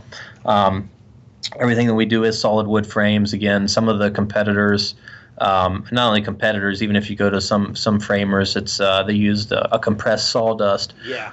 Which what the problem is is if you have it hanging on the wall and and it's there's a lot of sunlight or moisture, it'll actually start to warp. And if so, if you've got a graded comic in there or even a regular comic, it's going to bend. And if it's a graded comic, um, it could it could possibly crack the the plastic. Oh, wow. So, you know, like I said, it's uh, it's it's what we're trying to do is just provide a very high quality product at a at an affordable price. But um, I guess to go over to um, in comics and, and movie lobby cards, everything that we're selling online, um, collectibles wise, we do graded and non graded. Um, on the video games, we're gonna we're gonna start off with ungraded, and then we're gonna work on the graded after that, just because the video games aren't graded as much as the comics and things. Sure. Sure. But um, yeah, so we've got graded and ungraded comic books, uh, and we do all the grading companies: CGC, CBCS, Vault, Halo, PGX. Um, there's some over in Europe, but it, it's very few and far between that you see those. So we're not dealing with those right now. Okay. Um, so we can do all of those. And uh, motion picture lobby cards, you can either do graded or ungraded. CGC does grading for those, so you can do that. Uh, we do trading cards, which we do all of the major companies, uh, Bet- Beckett, um, BCG. There, there's a bunch of them for uh, for uh, trading cards. But on the online, whenever you go to the website, you, there's a drop down, and you can pick what company graded your item, and that's what we'll frame to. Very cool. Yeah, and uh, we do postal. with. I'm sorry, I was going to say. I know you're working with stores as well directly, right? Yeah, um, the, and and just uh, the other item that we've got Oh, as a excuse- stand. Yeah, that's right. The other item that we've got right now as a standard product is uh, postal stamps. So people have those graded, and um, some of the really you know older ones from back whenever they first started the, the postal service here, as far as the stamps go, um, people collect them because they're high dollar, and so we Oh, yeah. you know we decided we decided why not we would go ahead and do a frame for them. So that's on there, and uh, motion uh, motion picture mylars. And what a mylar is is if you go to a movie theater and you're walking to the uh, actual cinema room, you know that you're going to see the, the the movie in. Above the door, you're going to see a little sign that says, you know, um, what Suicide Squad or whatever it is. Um, they actually have a, an image on there with the, the the names. It's it's really nice artwork. So oh yes, I've seen those. Sure. yeah, so people collect those, and um, so we, you know, we're doing a frame for those. We've actually sold some out of the shop. People come in and see them, and they buy them. It's just, it's not expensive, and it, it looks neat, you know. It's and it, it relates back to that movie. So um, we've got frames for those as well. Um, and in regards to shops, yes, we in the Cincinnati area. Um, right now, we're dealing with, and that's where we're based out of. Actually, is the Northern Kentucky, Cincinnati area. Um, but we're dealing with uh, Comic Book World out of Florence, Kentucky, um, up, up and away out of Cincinnati, uh, Muncie, Indiana, All Yale Comics. And then we, we're doing some work over in the Boston area. So, uh, Providence, Rhode Island, we're dealing with uh, a company called Raw Coco's Collectibles. And then um, in Boston, we've got, um, cl- excuse me, Comically Speaking, and there's a large chain over there called New England Comics, and um, all of their branches is selling our products as well. Yeah, man. No, that's So- great. So yeah, I mean, you, you, also if you want to support local stores in these areas, obviously EC Comics, ECC Comics, or, or ECC Frames. Hold on. ECC Frames is uh, also in these stores, and I know that's uh, you're you're growing. You're you're traveling around and trying to make deals with stores uh, to Yeah, so- accommodate some local so- dealers and stuff. Sure, sure. So the ideal ideal of the comic book shops is so that they can basically become a satellite framing shop. If uh, you know if if you want to go into your local comic shop and they're dealing with us, um, and you've got some original artwork or whatever, you show it to them. They'll take a picture. You can get the get the measurements from you, send it over to me. I can do the frame, send it to them, and you can deal directly with them. Uh, you know, it's whatever your preference is. That's but cool. um, it's going to be um, it's you're going to actually save some money doing with the shop as opposed to buying directly from me online. So if you want to do that, um, we've got a list of all of our authorized dealers on the website as well, so you can see if there's one near you. Again, we're you know we're just kicking off this uh, this year with the comics, so mm-hmm. we haven't m- reached all four corners of the U.S. yet, but uh, but uh, you know we are growing, and yeah. um, I guess if you know if there's anybody listening as well to the conversation that would be interested uh, as becoming an authorized dealer, they could hit us up on online and see you know what they have to offer, and we could go from there. But um, it's it's it's a good product, and like I said, we product. I can I can attest to that. Let me let me be an unbiased uh, you know person that can say, hey, no, this is really really good, and it it really does protect uh, your collectible in a way that a standard frame just won't do it. And Rogers explained the deficiencies in those uh, frames that you might get at a big box store or at a retail store. That uh, again, it just it, it, if you if you're spending hundreds and thousands for this stuff, you, and and you feel like it is a collectible that is going to appreciate, don't you want to protect it? I, I, really I can't stress that enough, and I think that's another reason why ECC frames is a really good option. Yeah, and I appreciate that, John. And you know, and like I said, we've got frames going from forty dollars and up. So, and even the forty dollar frame is a nice frame. It's not we use any kind of compressed sawdust frames. Um, everything's you know acid free. We have the option of the UV resistant acrylic um, in the frames. I think uh, one thing to note is you know, it doesn't have to be a really expensive comic or collectible to frame it. I, th- I think it's one of those things where, for example, um, you and I had talked at the uh, convention down in Covington, Kentucky this year, and I had just on display there, I had a little uh, a Deathmate book that was graded by CGC. Of, you know, the crossover from Valiant Im- Image in uh-huh. the 90s it's not a like a real valuable book or anything, but it meant something to me. It was for my collection. I sure. um, I, I've got the set of them, and um, I just put it there, you know, so people could see. And, and somebody came up, you know, he's like, oh, you know, I can't believe you graded that, blah blah blah. Hey, man, you know, this is, um, I love these books, and it means something to me. Maybe monetarily, it's not worth a lot of money, but to me, it's worth something. So sure. I, I think I think the point is, you know, even if even if the item, whether it's you know a game or a card or comic, whatever it is, even if it's not worth a lot, you know, maybe it's worth something to you and it's, and it's worth hanging up on the wall instead of just putting in a box or a shelf somewhere that nobody's going to see it or appreciate it. Absolutely, man. And no, you know, this uh, man caves, like I said, and I really think uh, most businesses are cool with when you have an office or even a cubicle about letting your flair show and the things that you like. And that's sure. the thing. It's uh, it's it's you know a great way to show the kind of person you are and you're proud of this stuff and you want to display it. So yeah, don't put it in the don't put it in the drawer, and also don't make that mistake that uh, what I always think of is all the comic shops that I go to where they'll have comics in the window, and yeah, you want them so that you'll entice people to come in.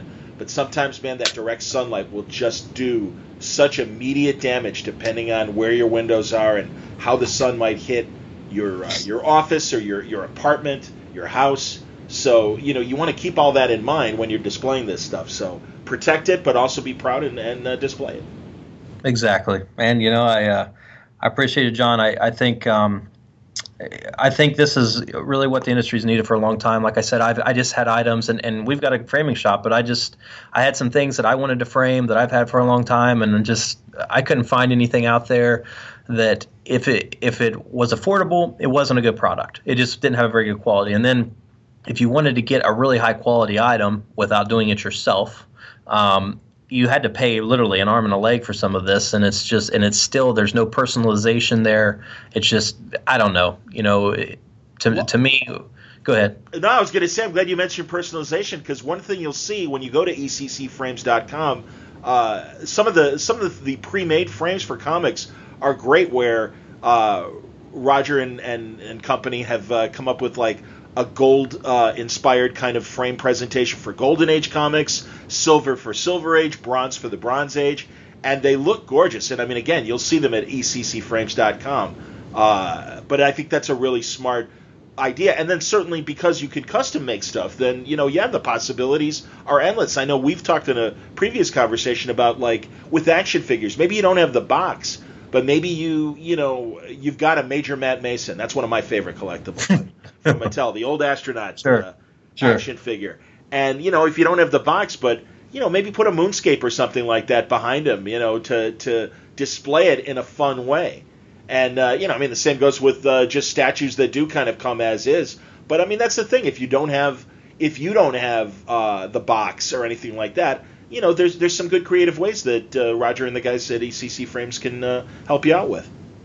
Yeah, and um, again, you know, if, if you do have anything like that, we're more than welcome to, to hear, you know, what, what ideas you have. You could always send us a message, take some pictures with dimensions, and um, you know, we'll work with you on it. That's I don't, uh, I'm not afraid to uh, open my mind on whatever you're wanting framed. We've had a did a lot of crazy stuff, so I, I don't think there's an issue. Um, with that, and uh, we like the challenge. So for sure, if you've got something that maybe other shops would shy away from, you can send it our way, and we'll see what we can do. Very cool, man. All right, you know it's the end of the year, and I realize that now that we're talking in December. So this mm-hmm. is something that just came to me. So let me ask you. I'm going to ask you some uh, pop culture questions as we wrap up to see if uh, what your where your tastes lie and stuff. What was the what was the best pop culture movie you saw this year? Oh man, well, I just well, I was kind of thinking you might have just seen a movie in the last month or so, given yeah. you, that you're a fan of a certain Marvel character. Well, um, what'd you think of Doctor Strange? I'll uh, I'll I'll just come right out and say that. What'd you think? well, actually, yeah, I did watch the Doctor Strange my, myself. Um, I, I loved the movie. I thought it was great. I thought, uh, you know, I kind of going in, I knew I wanted to see it in 3D, but just because of all the, the, the crazy effects I knew they would have, sure. I knew it would look, would look stunning. I, I thought that was a really well done movie, um, which, in my opinion, Marvel always does a good job. You know, whenever they first started back, uh, really really pushing the movies in the in the mid late 90s you know it was a little rocky with the fox stuff and the x-men and different but it they've really came a long way and um, i i don't have any complaints at all as far as the work that Marvel does, and their their TV shows um, are great. Daredevil, Luke Cage, Jessica oh, Jones. Yeah. Definitely mature audience shows. They're not uh, like the movies, but they do a hell of a job. You know. Oh, um, yeah, I agree. Uh, the you know the DC Comics uh, movies. I think I think they're okay movies, but the problem is that Marvel sets a bar so high, and then they they release something that just seems I want to say it, it just doesn't seem as well thought out. It seems like they get in such a big hurry to do it, and then it's it falls short. And then yeah. well, you'll watch a Doctor Strange, and then here comes a Suicide Squad or something, and it's like, oh, it's Guardians of the Galaxy 2.0, right? Here it is. Um, before the Guardians of the Galaxy 2.0 even came out, it's just like they kind of copied off of it with the music and everything, but they, I don't know, like I said, it's like they lose focus and I think that the DC movies are good movies. It's just that the Marvel is setting its the bar so high that they just can't compete. Um, I agree with you, and I also know um, things like Guardians were really in production for years before they started filming, and and really thinking this through. And if you see the comics, you know where this version of the Guardians came from. And the same goes with you know really a lot of their uh, films and television shows. They take their time, and I yeah, think you're I, absolutely right. I think DC uh, took its time with the bat. Well, certainly the Nolan Batman movies were great, and I do yeah. think that they had a general plan or, or a, a, serious plan with Superman, but um, it didn't get the reaction they wanted, and they've been second guessing themselves and course correcting within production in a way that Marvel hasn't. I mean, and Marvel's had its problems too. I mean, that Ant Man movie. Sure kind of traded hands a few times uh, before settling on you know the the director and what happened. But again, the outcome was it was still a great movie. Even oh, yeah. you know, and I also know the same thing with Thor. The woman that's uh, directing Wonder Woman was uh, going to direct, I think it was the second Thor movie, and and pulled out, and instead you know they went with another director, and and she is now doing Wonder Woman instead. It's weird though, as many problems as DC has with movies, you got to give it to them in animation and in television, right, live action television. I, yeah. what what an embarrassment of riches! Four days a week, there's at least one hour of comic book you know material on every night on the CW. That's crazy. Well, maybe they ought to have the people that's doing the TV shows focus on the movies. You know? I I can't agree more. I agree, with, and you know they do have movie experience too. So I uh, I I completely agree with that, and it, and I'm wondering when the moment will come where they do finally say, you know, let's uh, you know, let's let our our TV people graduate, or if they can handle it, you know, oversee both. I don't know. Well, I think you know I'm not making movies or anything, but so I probably can't say anything. But I would think that it would be harder to keep a TV show running and the attention on the show um, there than it would be a two-hour movie. I would think, but that's yeah, just but, me. But also, I think there, you know, there's the there's Greg Berlanti, there's Andrew Kreisberg, and there's Marc Guggenheim at the top of uh, running the DC shows. But that said, they've got all these guys writing for them.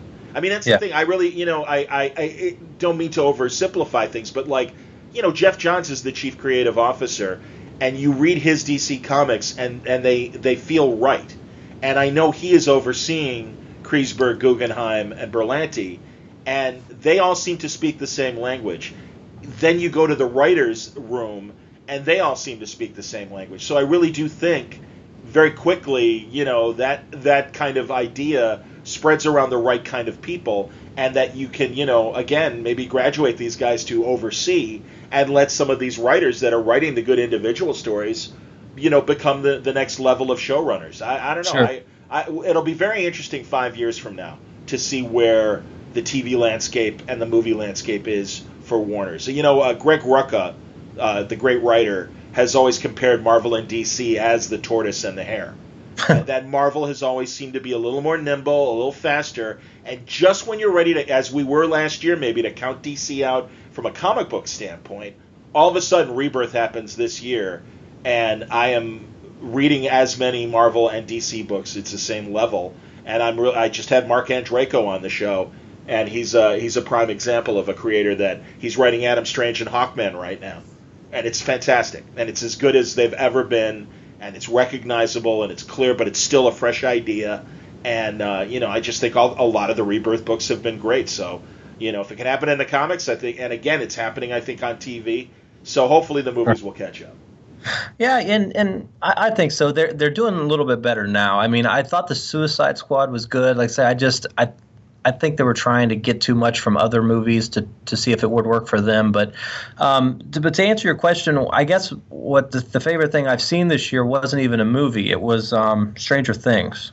Oh, great, sure. I, I, was uh, going to get to TV, but yeah, Stranger Things was fantastic. I, I just, I mean, yeah, there's been a lot of good movies, you know, Civil War, different things, but I just think that they did a hell of a job on that show. And again, you know, I'm, I told you I'm really into John Carpenter, and they turned that movie on or that show on, and boom, you're back in the '80s. They've got the synth sound, John Carpenter esque sounds. I'm like, oh man, this is like a wet dream, you know? Wow, that's that's a great comparison. I didn't even think that you're right. The Stranger Things music really does have a Carpenter vibe. You are Oh, 100 yeah. percent right. That's awesome, Roger. Very cool. Because you know, and like I said, I I, I really do think uh, movies and TV are in a very interesting point right now, where obviously because you've got the room to tell a much more complex story and char- and really look at characters in a much more complex way on television.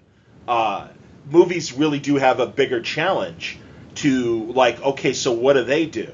And right now it's effects mostly, it's special effects, and, but you know, again, it's it's really tough, and and TV has that luxury of ten to thirteen hours to, to really tell a great story. I, I'm a huge fan of Westworld. I think Westworld has been amazing, uh, and and that's the thing. I really think there are a lot of great genre fiction uh, TV shows out there, whether they're on cable or pay cable, or obviously uh, the the streaming channels now. Uh, Man in the High Castle is a tremendous show, and I'm looking Mhm. forward to that second season on uh, on Amazon. You know, there's just yeah, we're we're really at this very embarrassingly great time where there's so much good content, and certainly uh, from a television standpoint, yeah, it's blow- television's blowing movies right out of the water.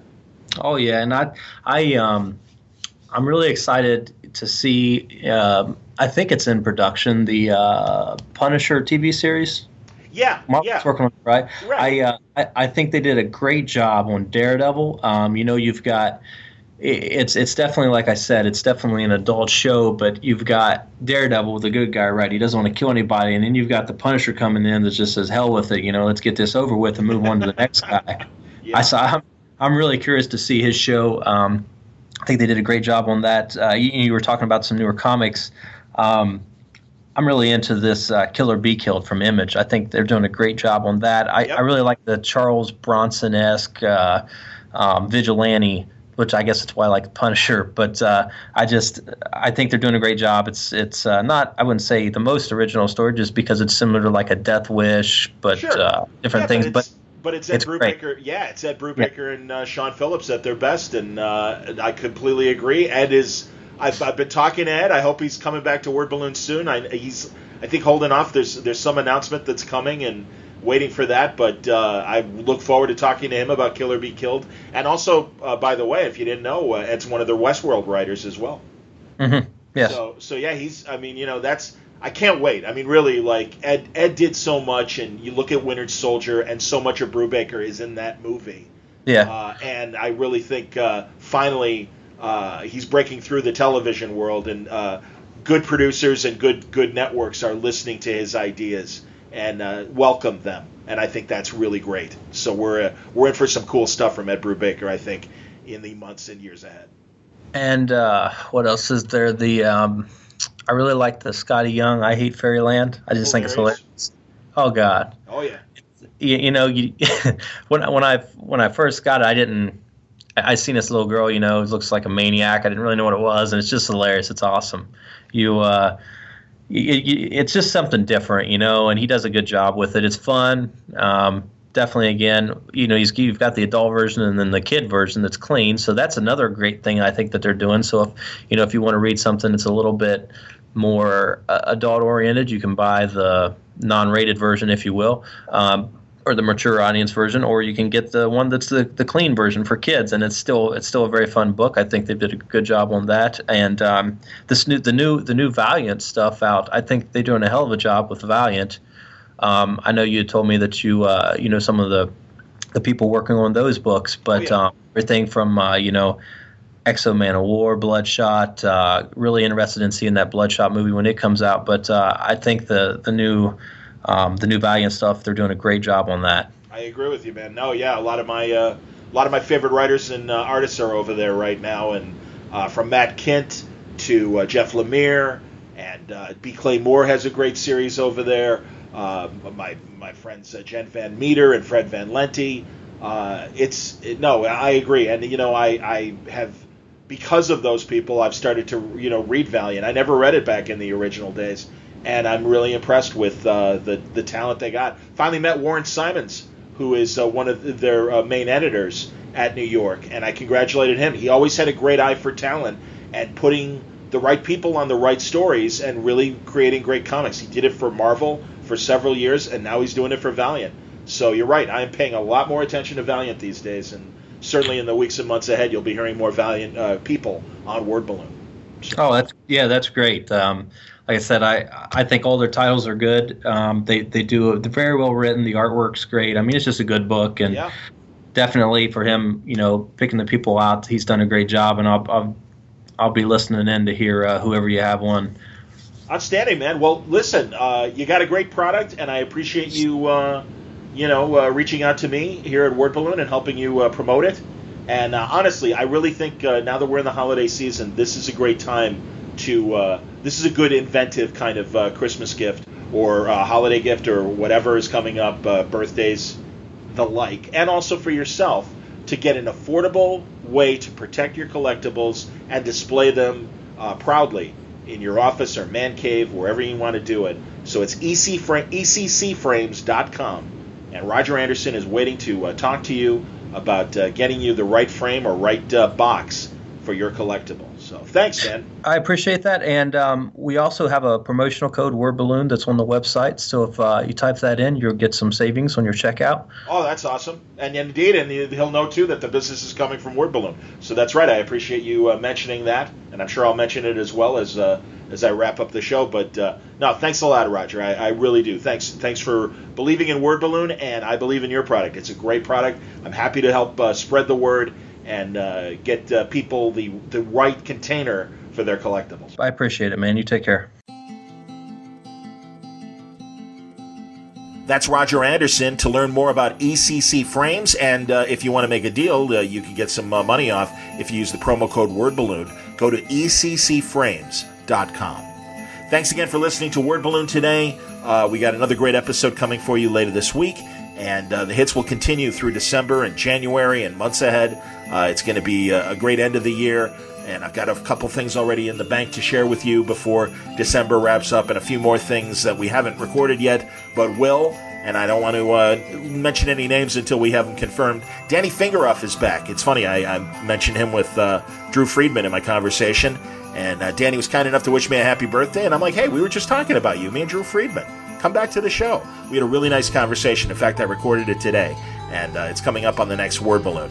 So uh, you'll want to stay tuned for that, and a few other big names uh, as we close out 2016. Thanks again for listening today. Questions or comments about the show, reach me via email, john at wordballoon.com. You can follow me on Twitter at, at John Wordballoon or under Facebook uh, under my name, John Siuntres, and the Word Balloon Network. Thanks again for listening. Until next time, Word Balloon is a copyright feature of Shaky Productions, copyright 2016.